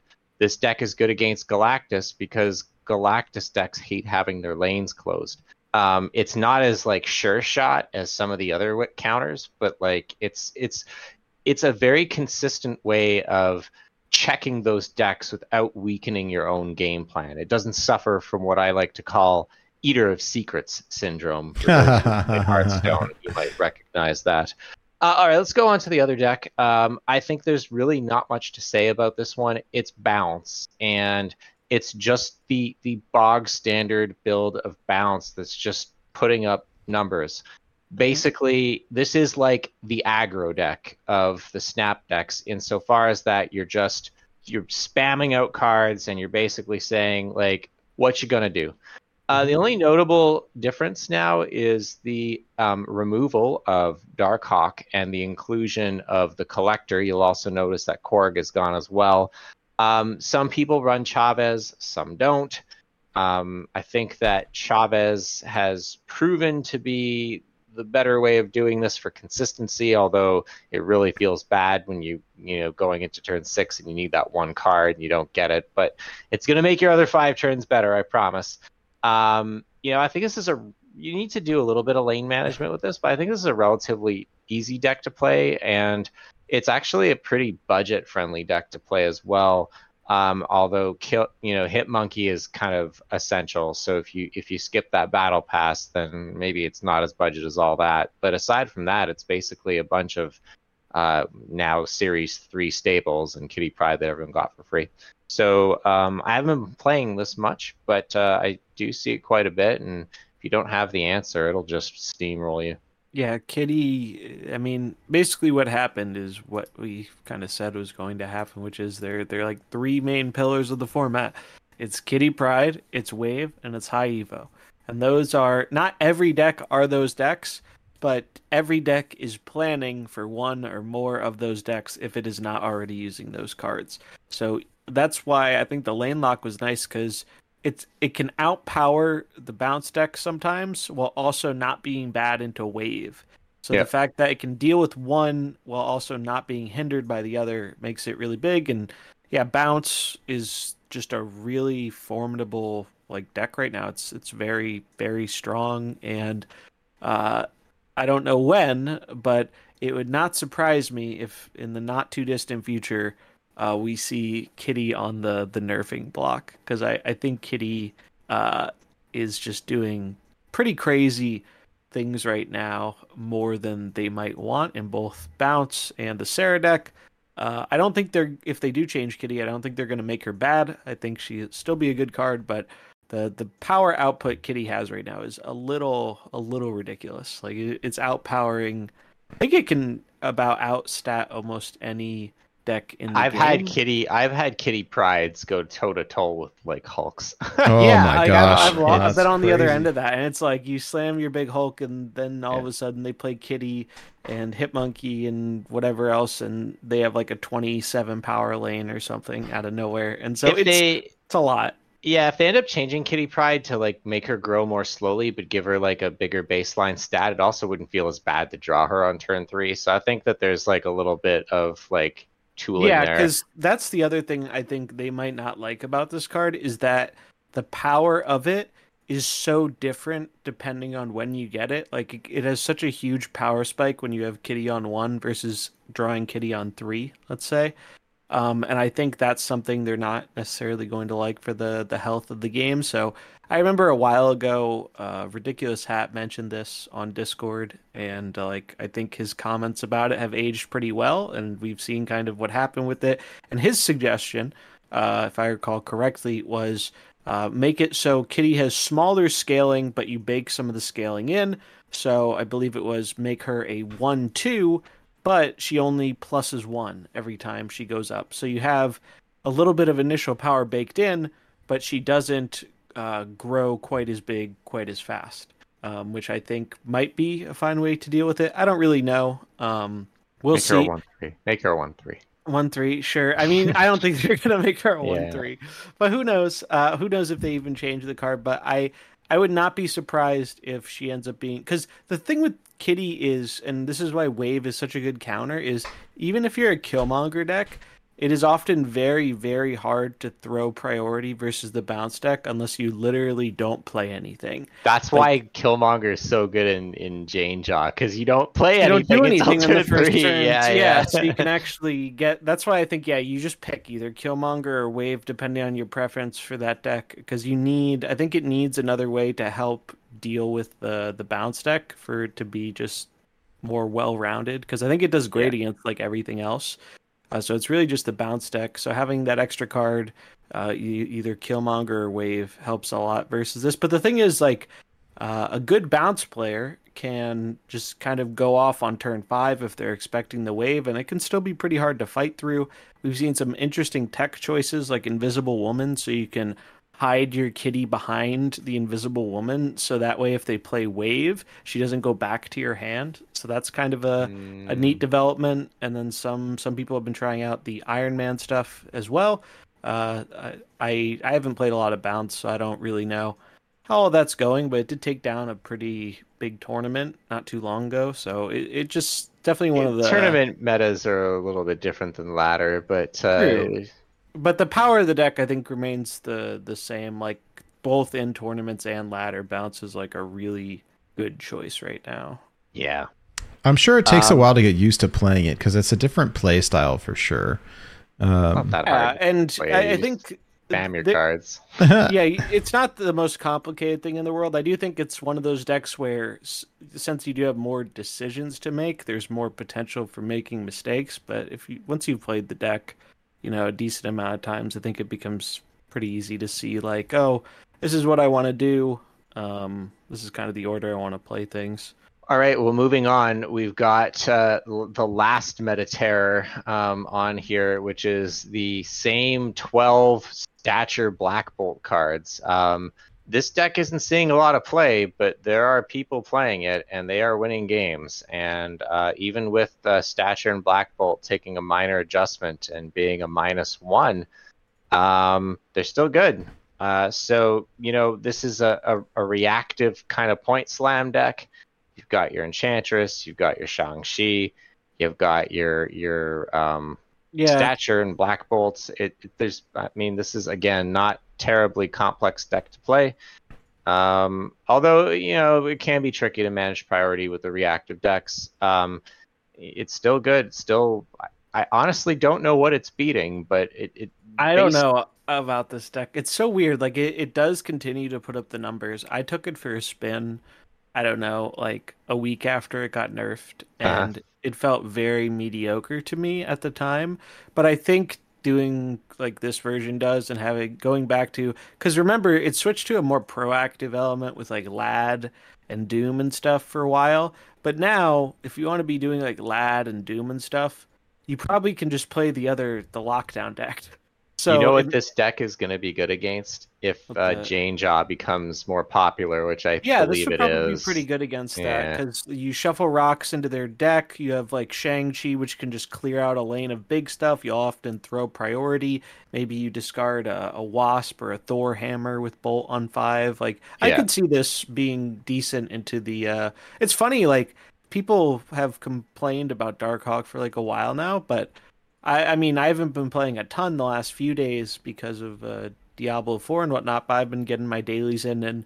I really don't see much Darkhawk anymore. No, Like they're, Yeah. they're it, it's funny because it's been one of those cards that people are like, "Oh, Darkhawk's been the meta for so long," but it's like, and I think it's fine. I think the card is fine. It's a decent deck, but like it, it in terms of popularity, uh, It- it, it'll has definitely fallen from where it's going it to come back when they when Boombox Morales gets released. Oh, for sure. Yeah, variants will have an impact. And I do think, but basically, switching to a more reactive style makes a lot of sense for this deck because I think if it wants to be doing proactive things, you'd rather just play a better proactive deck. But this can do some proactive things, like proactive with stats or messing up the opponent's uh, deck with the rocks, and then has a big swing at the end, which is uh, similar to Sera Control, right? Like they, they rely on their final turn swing to close out the game a lot of the time. So I'm not surprised this deck is still pretty good. Um, I also think it's just a deck that people got bored with really quickly. Even at the height of its power, its play rate was always very low relative to how good it was like putting up numbers. It was a bit of Um, a Z deck, yeah. yeah, and that's how I kind of felt with it. And I loved the Darkhawk decks and all that kind of stuff, but I just I found this one got like it feels like you're going through the motions a lot with the play patterns. It feels very similar every game and and that and some people really like that and that's how, you know, we still have people playing the deck, but I wasn't particularly drawn to the the play pattern after a while. I found it got a little repetitive. But it's cool to see that, you know, Agreed. just cuz a deck got nerfed doesn't mean it's a bad deck, even though everyone runs away from it like it has the plague. It's like no, the deck is actually still pretty good. Uh, it's just nobody plays it, and we. And this is- before. This is the refined list. I mean, if you're going to play this, these are the 12 you play. Um, you know, there's always adjustments you can make, but I, I think this is the this is truly the the the list. I have um, there's there's one person I forget their name who I play on ladder who has like their own take on this deck, and it's you can tell it's like their favorite deck because they have all the fancy versions and whatnot. But they Mhm. play it differently. They run they run like it's not a Dino deck, but they run Quinjet, they run Cable, I think they run Coulson as just like these mid-range cards and whatnot. It, it's pretty interesting. Like it doesn't feel like a better version of the deck, but I'm always kind of surprised at what they're able to to do with it because it doesn't look that threatening, and then. Mhm. All of a sudden, Coulson stole your Hulk, or uh, or not Oof. Coulson, uh, Cable. uh, Cable stole your Hulk, or it, it's kind of neat to see people experiment with like slightly off kilter brews of it and have success. Well, the next deck has a lot of variation to it, but I think that the 12 that we have up here are probably where you'd want to start with this list. Uh, and that's Sera Control. Um, it Mhm. generally has a lower win, win rate because it tends to be a reactive deck. Um, it also, I'm told, I, I don't find this to be the case, but a lot of people are under the impression that it's a harder deck to pilot. Um, so I, I, I mean, I, I don't. I, I want to just be clear. People seem to think that easy decks to pilot is like some kind of euphemism. I don't. I don't think so. In fact, I tend to like to play easy decks, especially when you have to grind ladder and play them over and over and over again. I don't think Sera controls that hard. Perhaps others do. Uh, I like this build of it. Um, Scarlet Witch is very important because it is one of your reactive tools to deal with the control lane lockdown deck, which is very important. Enchantress to a lesser extent um, for Professor X, but really you, you want to be Scarlet Witching the Storm lane. Oh That yeah, really that's puts a monkey wrench into the plan and is really really tough. Um, I play these this this exact twelve with one exception. Uh, I run Jeff over Sentinel. I don't actually know if that's better or not. It probably isn't. Um, but I, you know, it's Jeff, right? So Jeff is so good. It, Jeff is is often very good in. uh Well, I don't know. I find myself trying to cram Jeff into like just about everything I can because he's just so versatile. Yeah, yeah, and and also like it, it kind of it's nice to have into the lane lockdown decks, and and also Sera control like if you get that Sanctum Santorum or like Cosmo Canyon or the the you know the plunder castles that that that that that still seem to be in the game even though they removed three of them. Um, They took out the three worst. Uh, Jeff kind of just helps with that a little bit. Um, but but I, you know I think this is a really good deck. Really, it's being carried by Kitty Pryde. Um, it's a lot easier now to not to to throw priority and still like keep a base of power. Kitty Pryde, um, Hit Monkey is just such a huge swing on turns four through six. Uh, this is one of my favorites. Uh, the, the, the, the, these decks and the Lockjaw decks are the ones I tend to play. Um, it's funny because unlike, a lot like the black, this has a lot in common with the Black Bolt deck. Yet this is fun to play. Funny how just changing a few cards makes a deck more appealing. Of course, Well, it's- everyone has it's- their own interests, But I was gonna say it's all subjective, right? Different people are gonna find different things that they like, and it's sure. it's part of the beauty of the game, I guess. Um, yeah, so Jeff for Sentinel maybe. Um, there, there are lots of variations of this. This just seems to be the one that that uh, uh, I think um, runs the field pretty well. Um, and then finally, our, our last deck, and I think this is the one that's undergoing a lot of refinement. So don't play these twelve. Um, do do make the substitutions that we're going to recommend. This is just Jane Jaw, Lockjaw um, very strong. I, I can't put my finger on it. I think it has a lot to do with Hulk and Wasp. Um, but the, the the changes that you should make with this deck is you should cut the Infinite play Magneto. You should cut Dracula, um, and you should be playing uh, either Wave or Killmonger. I was playing Wave until Lambie convinced me that Killmonger was better. I haven't looked back since although zombies made a good case earlier that in some situations wave may be the correct tech card. It really depends on the things that you're seeing. Um, this is a point slam deck plain and simple. And it's a point slam deck that does so without spamming cards by going super tall in lanes. So it does a lot better into lane lockdown. It does a lot better into um, you know strategies that will try and, and slow the rate of cards being played or where they're being played where this deck struggles is it's truly a, a, a an aggro deck of, of sorts in that you're asking questions. You can be hurt by Shang-Chi. Um, you could be hurt by low rolling. Um, you you have no game against Galactus. It, it feels so bad to play this into Galactus.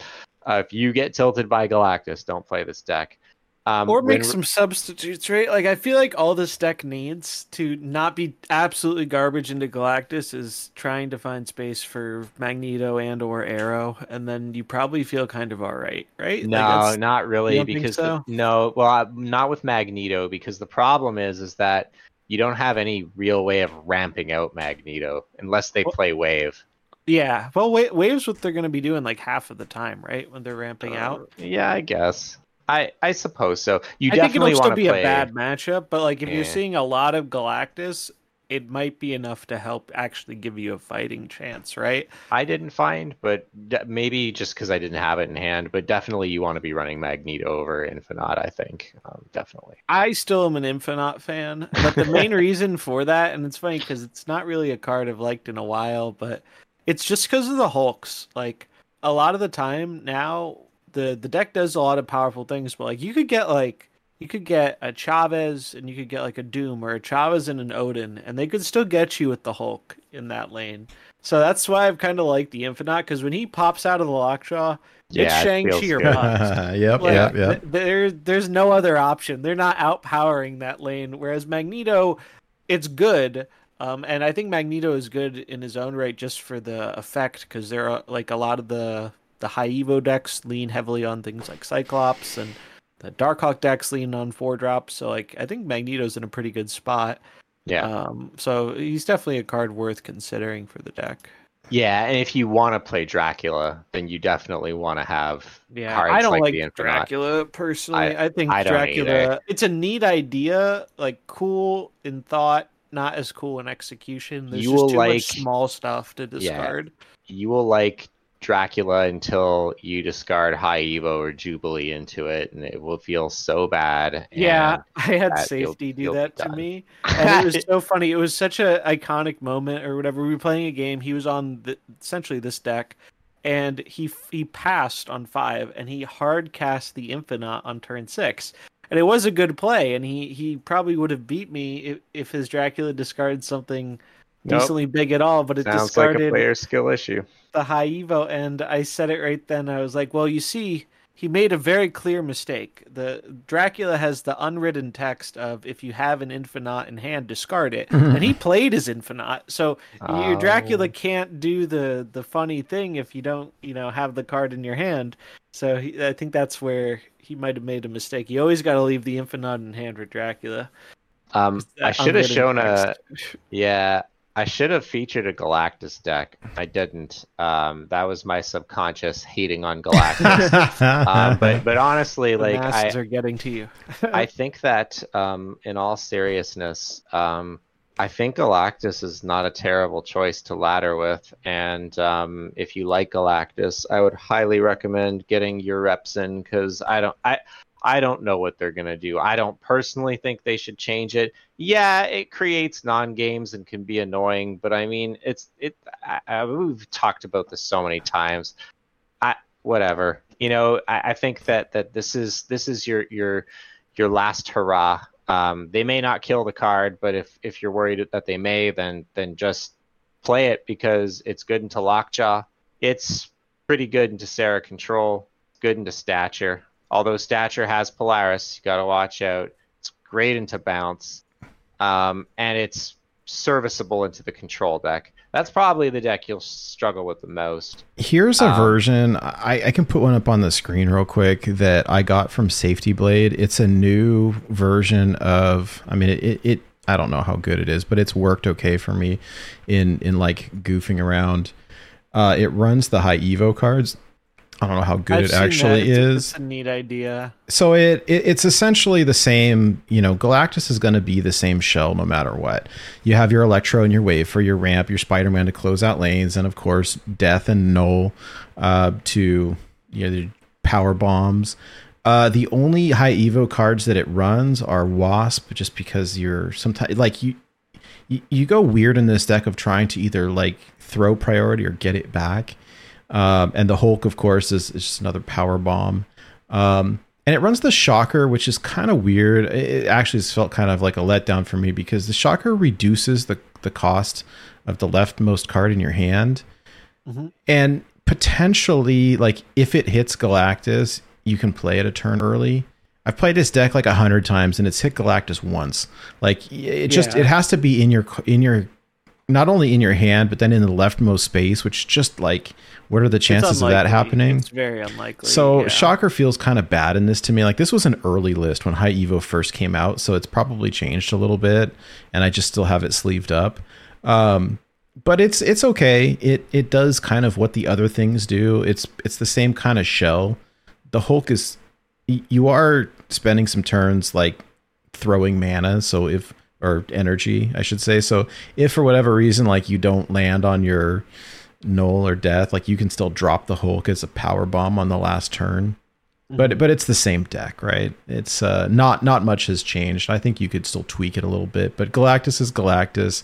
I'm still running the version I hit Inf- Infinite with two months ago, and it's working just fine. So you Uh, know, yeah, I it's like you, a uh, archetype at this point, right? Like people would try out new little things with it, but most people know the way they want to go with Galactus at this point. I think. Doctor Octopus, I think, is very good. I'm not a big fan of the Destroyer, but it's okay. Um, I I've tried it and I've it's been like kind of hit and miss for me. Shang Chi is always good. Wolverine, I think The is- other bad, the other but- version that looks really good um, runs Iron Lad over um, Destroyer. It's Iron same. Lad, I think is is very good in the deck. Oh, and it runs Um, Jeff too. Here, here's the other. This is this is the other one that had a high play rate and high win rate. Um, so this might be worth sharing as well. Yeah, I'll pop it up.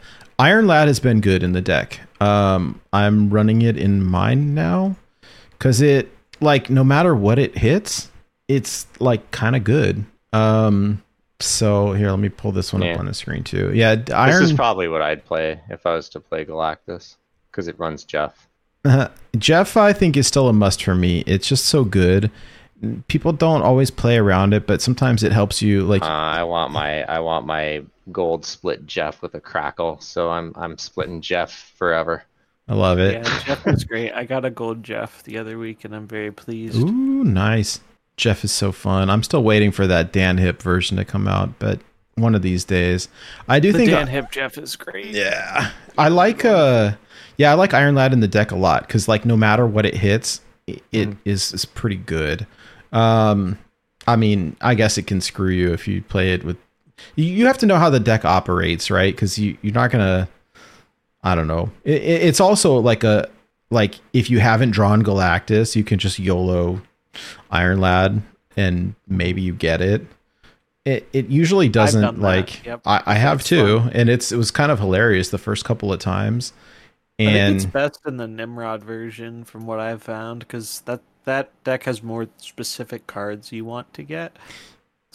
But I don't know. yeah, I don't know. I I was like a gigantic Galactus fan, especially early on, and I've I've kind of uh, adopted like the lane control as kind of one of my favorite play styles, but I don't really like Nimrod. I really tried to, but it's just there's the setup is is tricky.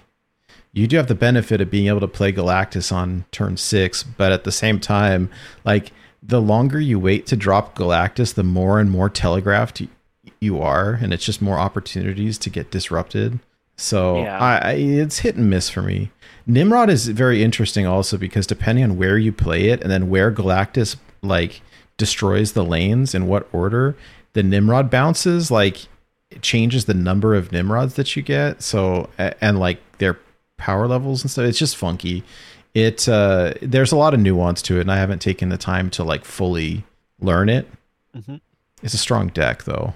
And yeah, I don't know. I have not seen a ton of people playing it. And I do think of all the cards, like Spider Man is probably one of the most toxic cards in this game. I'll never forget, like, because I didn't have uh, Absorbing Man at the time when people were playing the stupid Zabu Spider Man Oh, and Abs yeah, Man. that and I was like, you was just locked down two lanes. Like, I hate you. Um, and I actually saw somebody over the past month post a list that had Absorbing Man in it. And I was like, what in the world is this? And then they explained, they were like, well, it can be a another Electro. It can be another Wave. It can be another Spider Man. I was like, oh, I guess it can actually. Um, Yeah. it doesn't mean it's good, but it is versatile. So, anyways, uh, deck is still strong. I, I think that you know, it's. I don't know that it's ever going to go away at this point unless they n- totally nuke Galactus, which I don't think that they really. I, I don't know what they can do to it. They're mean, gonna. I. I. The more that, if they're going to do something to it, the only thing they can do without killing it is basically the reverse magic, where you can only play it on turn five or after. So you can't do the Galactus Spider-Man win thing that everyone hates, right? You'd have to play it on five. It would just pull Spider Man out of the deck. I mean, Well, maybe they do it differently where it can't be played before turn five or something. So that way you can still do turn five and six Galactus, but you can't Spider-Man people anymore. That that would probably be my guess as well. I don't. Hmm. It's hard to say for The sure. The other common suggestion is so bad. If they do that, they may as well just yeah, don't do Uh, that. yeah, they like- would, that would just totally delete the card. I think that people will still be really, really angry if they do the turn five thing, um, because the whole big bad. I wanted to say this earlier, but um, I'm gonna I'm gonna make a prediction for you guys here.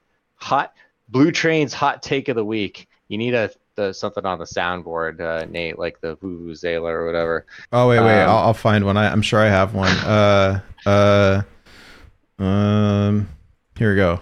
Always lucky. All right. What's your hot take? Blutrane's hot take of the week. That was anticlimactic. hey, I, I got that on recording, so next time I'll just play that. Oh God, no, no, no! Misplay, misplay. Um, here's my hot take. Um, so Perma Series Five has been associated with big bads, and you joke zombies that you call them Big Goods or Big Jeff.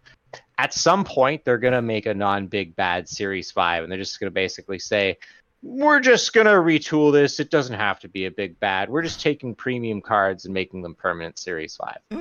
And and here's the hot take. I don't think that that anyone here would say, well, that's not really so far fetched. But I want them to do this. I want them to expand permanent Series Five beyond big bads because I want everyone that argued for permanent Series 5 to be based on this big bad thing to just be like, uh. I, I'd prefer they would abolish Series 5 completely. Um, that's what I really, really want. But if I don't get that, I would settle just for spite. And so everyone that's made this argument that like, oh yeah, it's a big bad, so it's got to be permanent series five. When they make like some random card permanent series five, they're like, we're moving beyond big bads. We're just gonna take premium cards and we're gonna call them permanent series five or whatever. Um, yeah, I'll be there. I'll be. I'll, I'll I'll give the Miss I'll be Marvel waiting. thumbs up. Yeah. Yeah. Toxic. Well, uh, the the whole it. the whole permanent series five thing is like to- the, the real toxic i just i just really find it you joked about it earlier like the lore argument for it there's no lore argument for it and this in this notion well, no. that Otherwise, Spider Man would be a you know Spider Man is Doctor huge. Or Doom th- Yeah. this notion that it's good for the game because it means that like the the the the you know the play rates will be repressed by this. Really? High evo is still 40% uh, i suspect it's worse pre-infinite than post. So if there's anyone who's pre-infinite in chat who can confirm that i've been seeing less of it post-infinite. But like the point is is that it didn't stop people from buying high evo and playing it. So the permanent series 5 thing is just it's so uh, anyways we don't need to go on that rant again but that's my hot take that they're gonna they're gonna find some way to wiggle out of the big bads for doing it and i'm gonna be pleased because everyone that made those bad faith or lore based arguments we'll see we'll see where they are in the youtube comments when they do that it's I'm only sure I, I hate to say it. No, it, it's only a matter of time. It's only a matter of time until that happens. I don't. it kind of already has isn't high evo not really a big bad i don't i don't know Well, like, in I, No, I- it I is. don't- They said it was He a is. big bad. he is. no no they said but he's not like You're talking about from a lore to, like, perspective. yeah yeah Oh, Well, a- not like a the big chance, not a- villain of the Guardians movie. Yeah, but- they're, they're doing it off uh, of MCU stuff. But it- but it, like, for the most part, in the big, but yeah, except except Galactus not even in the MCU. I mean, yet they have a Fantastic Four thing in the works. yeah, but I mean, I don't know. It. What's funny is, y- yeah, I, I mean, High Evo in the comics is like a total. I'll do a lore video on it sometime. Uh, I almost chose that one to be first, and it was so underwhelming that I was like, "Ugh." like, it's kind of like I mean, there's some stuff there, but it's not like they did it because of Guardians of the Galaxy, right? I mean, For sure. m- more than anything else, if they really wanted to do that, like they could take this cosmic approach and be like, oh, the Living Tribunal, oh, the, you know, and start taking cosmic entities. Um, Oh yeah, a lot of people thought the Living Tribunal was going to be a big bad for a while, but I think they didn't want to release two so close to each other. They're like, um, no. Well, eh, Living Tribunal also like a terrible card, but uh, you know, whatever. It's fun. It's not. Very Oh, good, I tried it. I fun. I got it um random like randomly generated in my hand and I was like, "Oh, well, I'll get a chance to try it, I guess."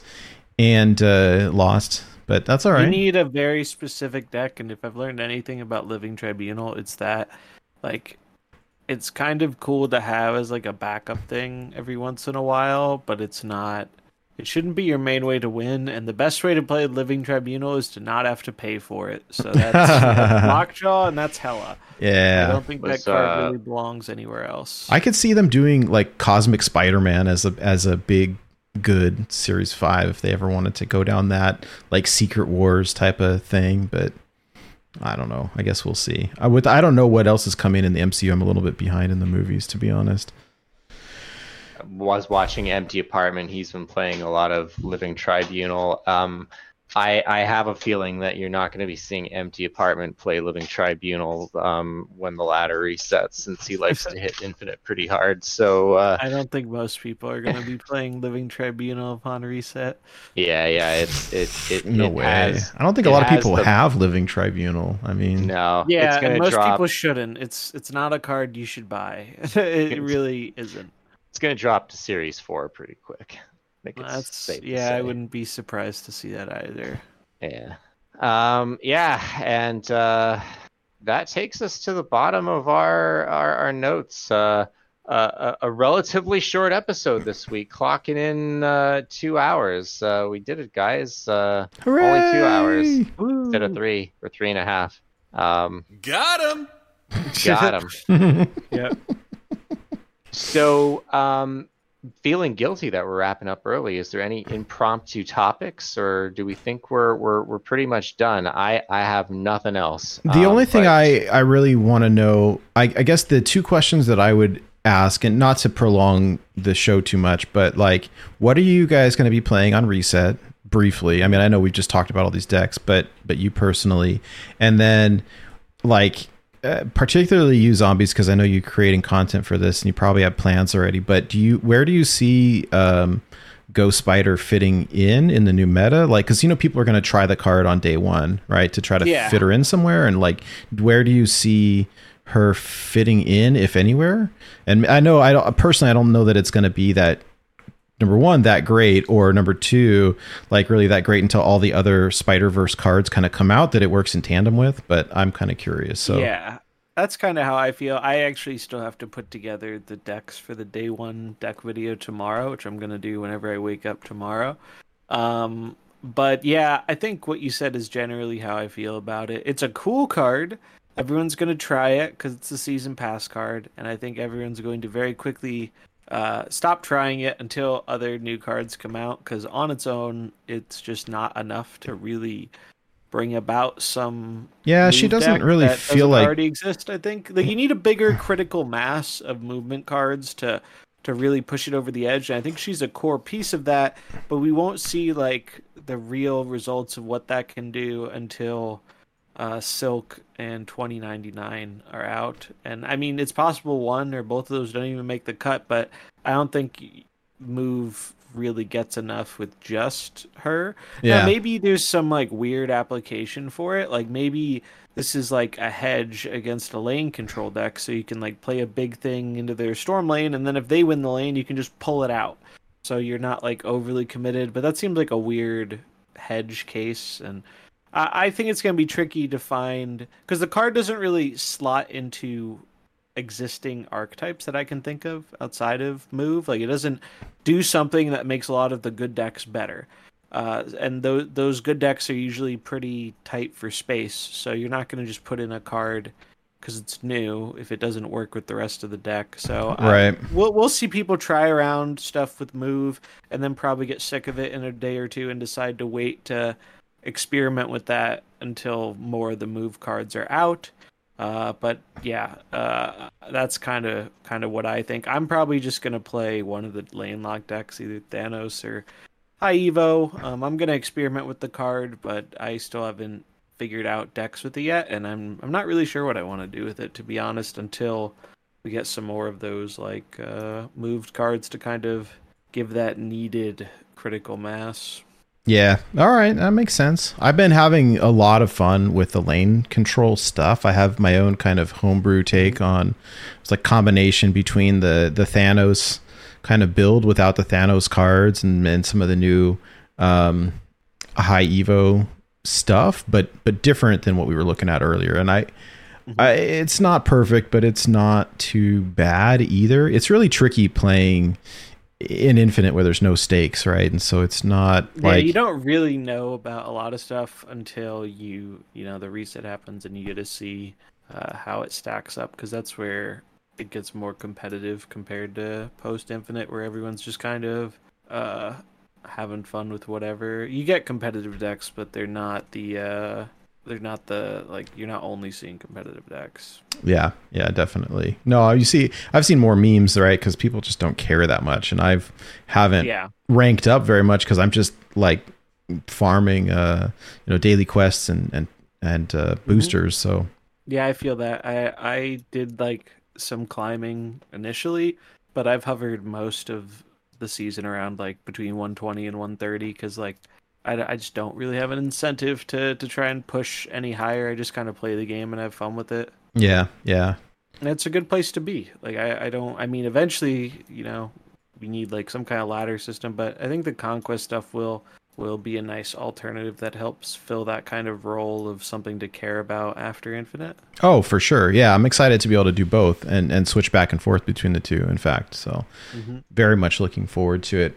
And and at some point, honestly, like there there's not a lot of incentive for me to grind post infinite because like you're not really getting anything. There's no value there, and so being able to grind um, conquest is is a lot more preferable. I'll hit infinite and switch over to conquest. Um, so that's that's great.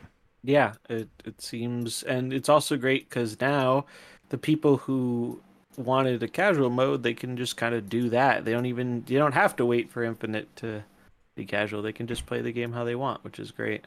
Yep, hundred percent. And you get rewards, like you get your boosters, you get your quests. So uh, it's I'm looking forward to what June has in the works. Oh, me too. Me too. What about you, Blue? What are you going to play uh, on reset? Uh, I put my money on Lockjaw because I know you're a Lockjaw gamer. Yeah, you know, I like Lockjaw. I think that the problem is is that it's really catching on and it's really easy to like disrupt and it's not good against disruptive strategies. So probably Sera Control. Um, or if I can continue this streak going with Thanos, Thanos bounce, then then maybe maybe that. But uh, if if it's one of the six that we reviewed, it's probably probably Sera Control.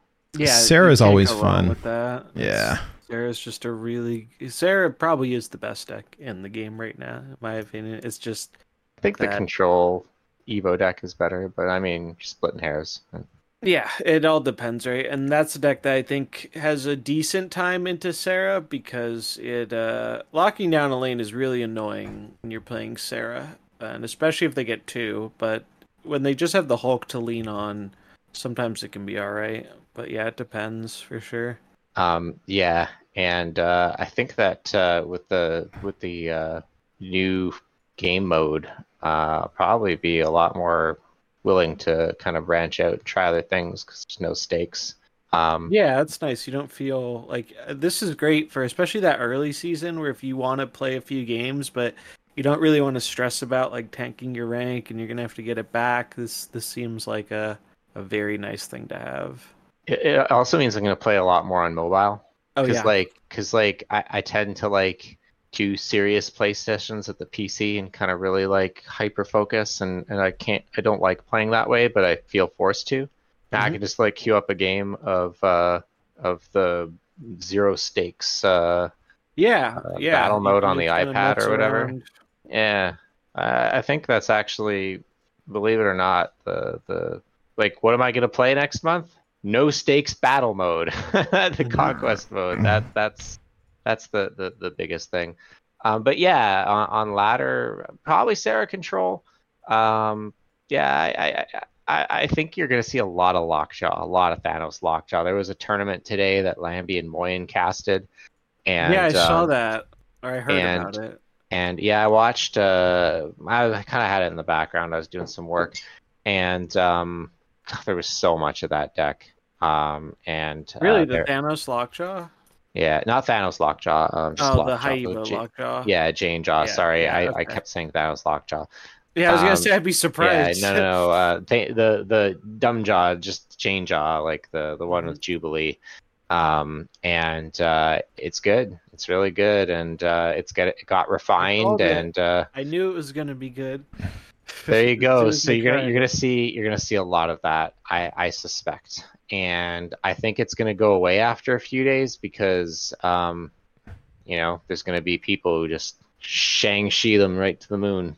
Oh yeah, it's it's a very it, it's a deck that's definitely very vulnerable to Shang Chi, and there's not really a way to fix that. Like you just kind of accept it, and fortunately, not a crazy amount of decks are running Shang right now. He's still around, but Not like, quite as much as he used to be, that's for sure. Yeah, oh my that's what it gosh. feels like to me. when I hit Infinite with uh, Galactus, like there was Shang Chi everywhere, everywhere, Mm-hmm. and I just I think it's kind of like I, I haven't seen him quite as much. I think the Shuri meta has like forever tainted my like uh Shang expectations because back then like you you were running Shang Chi or you were running a Shuri deck, or if you were Giga Brained, you put the Shang Chi in the Shuri deck, which got me a few times in spite of it being a very much less than optimal uh decision for you that don't deck. you don't sound bitter at all. No, no, of course not. No, uh, uh, I'll never forget those eight cube losses to oh Aang no, and those Shuri. those Oh are my god, It's those are just- bad. That's how you know it's the most like toxic inbred meta ever. Is when the the proactive deck is proactive power deck is running the counter card just for the games where they don't get the their proactive And and, stuff. and this is this is coming from the guy that like put Shang Chi in bounce. So uh, yeah. Yeah, I not- put him. I'll put him in everything. I still think he's good in bounce. I have actually nobody plays around it in bounce, and it's hilarious. Because sometimes it's all you need is just like a big Kitty Pryde in one lane and a It's Shang almost- in another lane. It's almost as five head as putting it in a deck that plays a, a, a huge red skull on turn five, huh? Yeah, yeah. Hashtag unnerf Red Skull. No, don't unnerf Red. Uh, well, is unnerfing him re-nerfing him because of the plus two? I don't even want to. I don't even want to know. No, Um, Yeah. Yeah. All right, well, So that that's that. So uh, the picks for for uh, next month, starting tomorrow, um, when we meet next, uh, we'll be a little bit into the meta, um, and we'll be able to see how things have developed from here. Because I think that that really, if you're if you're listening to this um, a few days from now, um, you know, we recorded this on Sunday, June fourth. Um, this meta has been evolving quickly.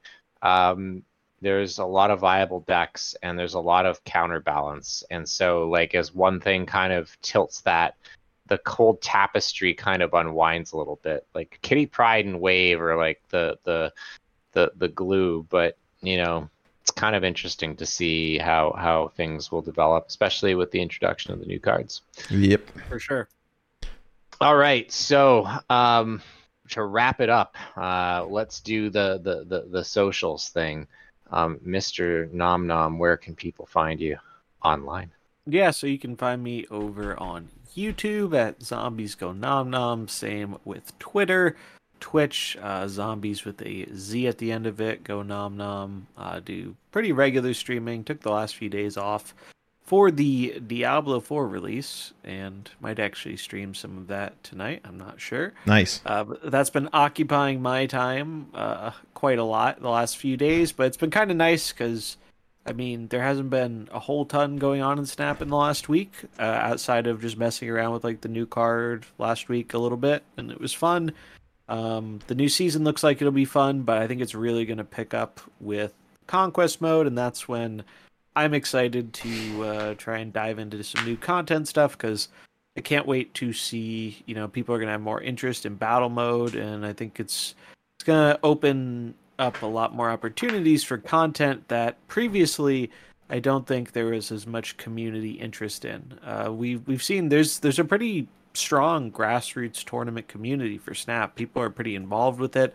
Uh, I wish I was more involved with it, but it's it's just hard to find time um, to commit to that kind of stuff. So I'm I'm excited that Conquest is going to kind of bridge the gap a bit and and let us do some of that competitive battle mode stuff and bring more interest to it without having to necessarily always be involved with the the tournament stuff because I think a lot of people are in that position where you know Snap is just a it's a it's a fun phone game they play every now and again. Uh, not gonna go out of their way to play like some big multi-hour tournament for it, but hey, if you can just pick it up at your convenience and jam some games in the the battle mode and get some cool stuff from it. Uh, it's it's an exciting time for the game, and I'm I'm looking forward to it in like two weeks or whenever it drops. Yeah, absolutely. Yeah, that's that's it. And the Snapzone YouTube channel, you can check out. I'm doing stuff for them still. Pretty much three videos a week. Uh, day one decks for the new card, uh, meta tier list stuff, and then the infinite decks of the week. So if you hit infinite with a, a deck you think is cool, um, or if you know you're making it for your first time or whatever, if you want to uh, at me or uh, Snap Zone on Twitter, uh, it helps us kind of see the decks so we can get some decks to put into the the community spotlight video. Yeah, Nice. that's uh, that's it for me. Very cool. And I included uh, all those links in the chat, um, the Snapzone YouTube, your Thank you. Twitter, and your YouTube as well, as zombies. Appreciate it. Mr. Wolfe, All right. folks find you. Uh, yeah. Um, I'm on Twitter at uh, Nate Wolfe TCG. It's N A T E W O L F E T C G. Playing some Hearthstone sometimes, playing some Snap, and uh, yeah, but mostly active on Twitter. It's uh, kind of where where all all the people hang out. My you can see my terrible banner up there is uh, was created using the help of Photoshop Beta AI last uh, on Friday night. it, was, Oh, really? it was one of the most horrific things uh, that I've ever experienced. It was really something else. Um, but I was uh, there, can confirm.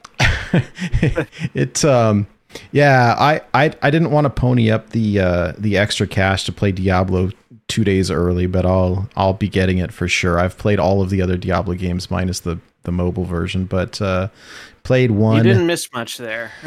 I, I heard it was great but that the uh the microtransactions kind of killed the, game and monetization ruined it. Like you can't you can't have paying for power in a game like Diablo where the whole game is trying to power up your character. It doesn't work. Some games you can get away with it.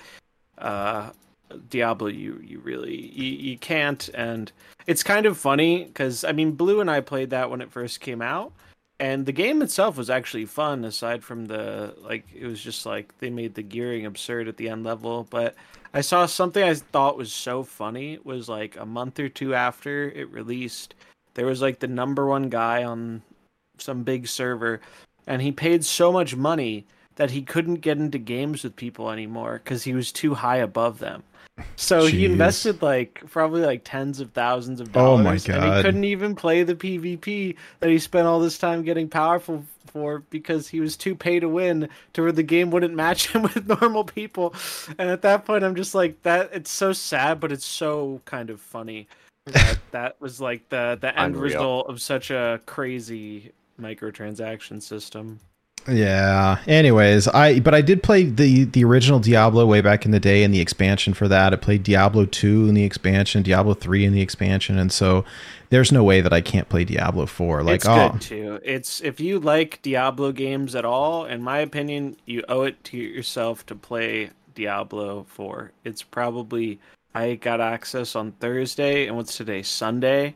I it's hard remembering the amount of things I've done in between Thursday and Sunday that have not been Diablo 4. without spoiling it, can you just tell me how was the storyline cuz like I, I enjoyed it. I thought- felt I like- thought the story was really fun. I actually I tweeted out about it today. It was, in my opinion, it was probably my favorite of the Diablo. I'm excited cuz I felt like 3's was just a little bit lackluster. Like 3 as a game was beautiful and it was fun, Yeah, but the- Three's, three story was very tropey and obvious, and I thought this one was a lot more fun. And I think it was the game feels a lot more grounded to like a, a gritty setting, whereas three wasn't quite as like dark and gritty with it. It was actually opinion. three was like very kind of polished and like it was beautiful, but it was it, it got a little cartoony, and so I'm, I was excited to see them. This is like much more like D two. It's not as cartoony. It's uh this gritty, dark world. But I really like the story, and I found myself very impressed by both the the voice acting and just like the music and sound effects.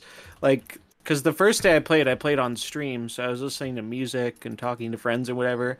But the second day, I played without any of the like distractions or anything else going on, and I really got into the just like the the sound and the story, and I found it very immersive. I thought it was really good. Um, I really only have one like minor complaint, and it's a it's a very it's a small thing, but it's it's mainly just uh slightly spoilery. So well, we'll, I'll, I'll, we'll wait to talk we'll about it. revisit it later. But uh, anyways, yeah. So um, yeah, you can find me on Twitter at Nate Wolfe TCG. It's N A T E W O L F E T C G, and uh, I also do a, a Hearthstone podcast, wild format Hearthstone podcast every Friday with Electric Sheep City and Hydralisk.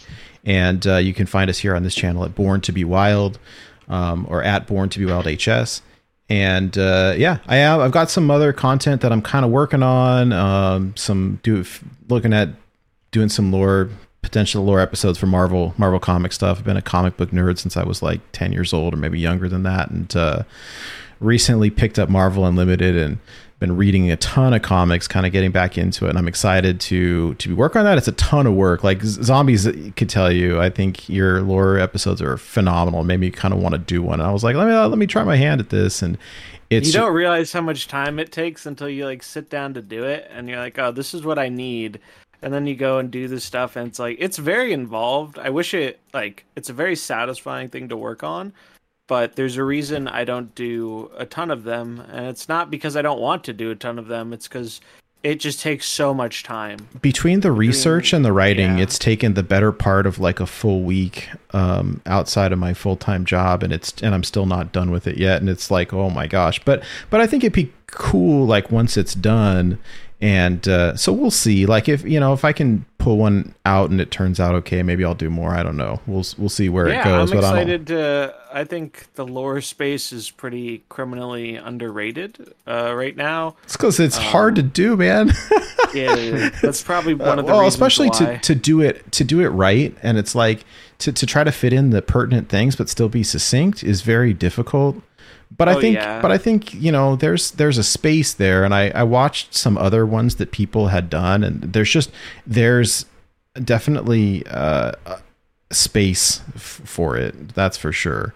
Um, oh yeah but trying to be timely with the releases is something different because it's just it's it's time consuming. And I'd much rather do it right than do it fast, and so Yeah, that's Um, if if I have one piece of advice, it's uh, don't stress uh, release dates or like do it when you think it's ready, not because you want to time it with something. Like I, was lucky and was able to time the Jeff release well, uh, but the Arrow one was totally on a whim, and same will be with the Wave one whenever I get it finished. And I, I think that's it's better to do it when it's done rather than doing it because you feel like you need to do it by a certain date. Because I'll be honest, I don't think it makes a crazy difference in terms of like, yeah, maybe you'll get slightly more people, but I think people will be interested in, you know, if it's a, a season character, they'll probably be interested for that uh, in that character for most of the season. well maybe it longer. so it's like, Maybe it. Uh, so the first one will be on on the Ghost Spider, uh, aka Spider Gwen, which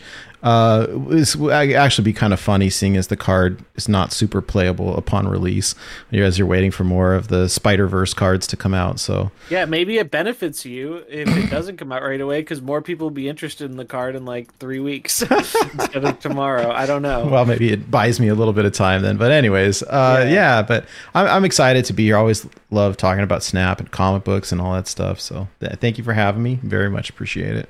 Don't don't worry. Spider Ghost will be playable when they nerf Galactus. Uh, that, that'll be the thing that makes it playable. Oh God.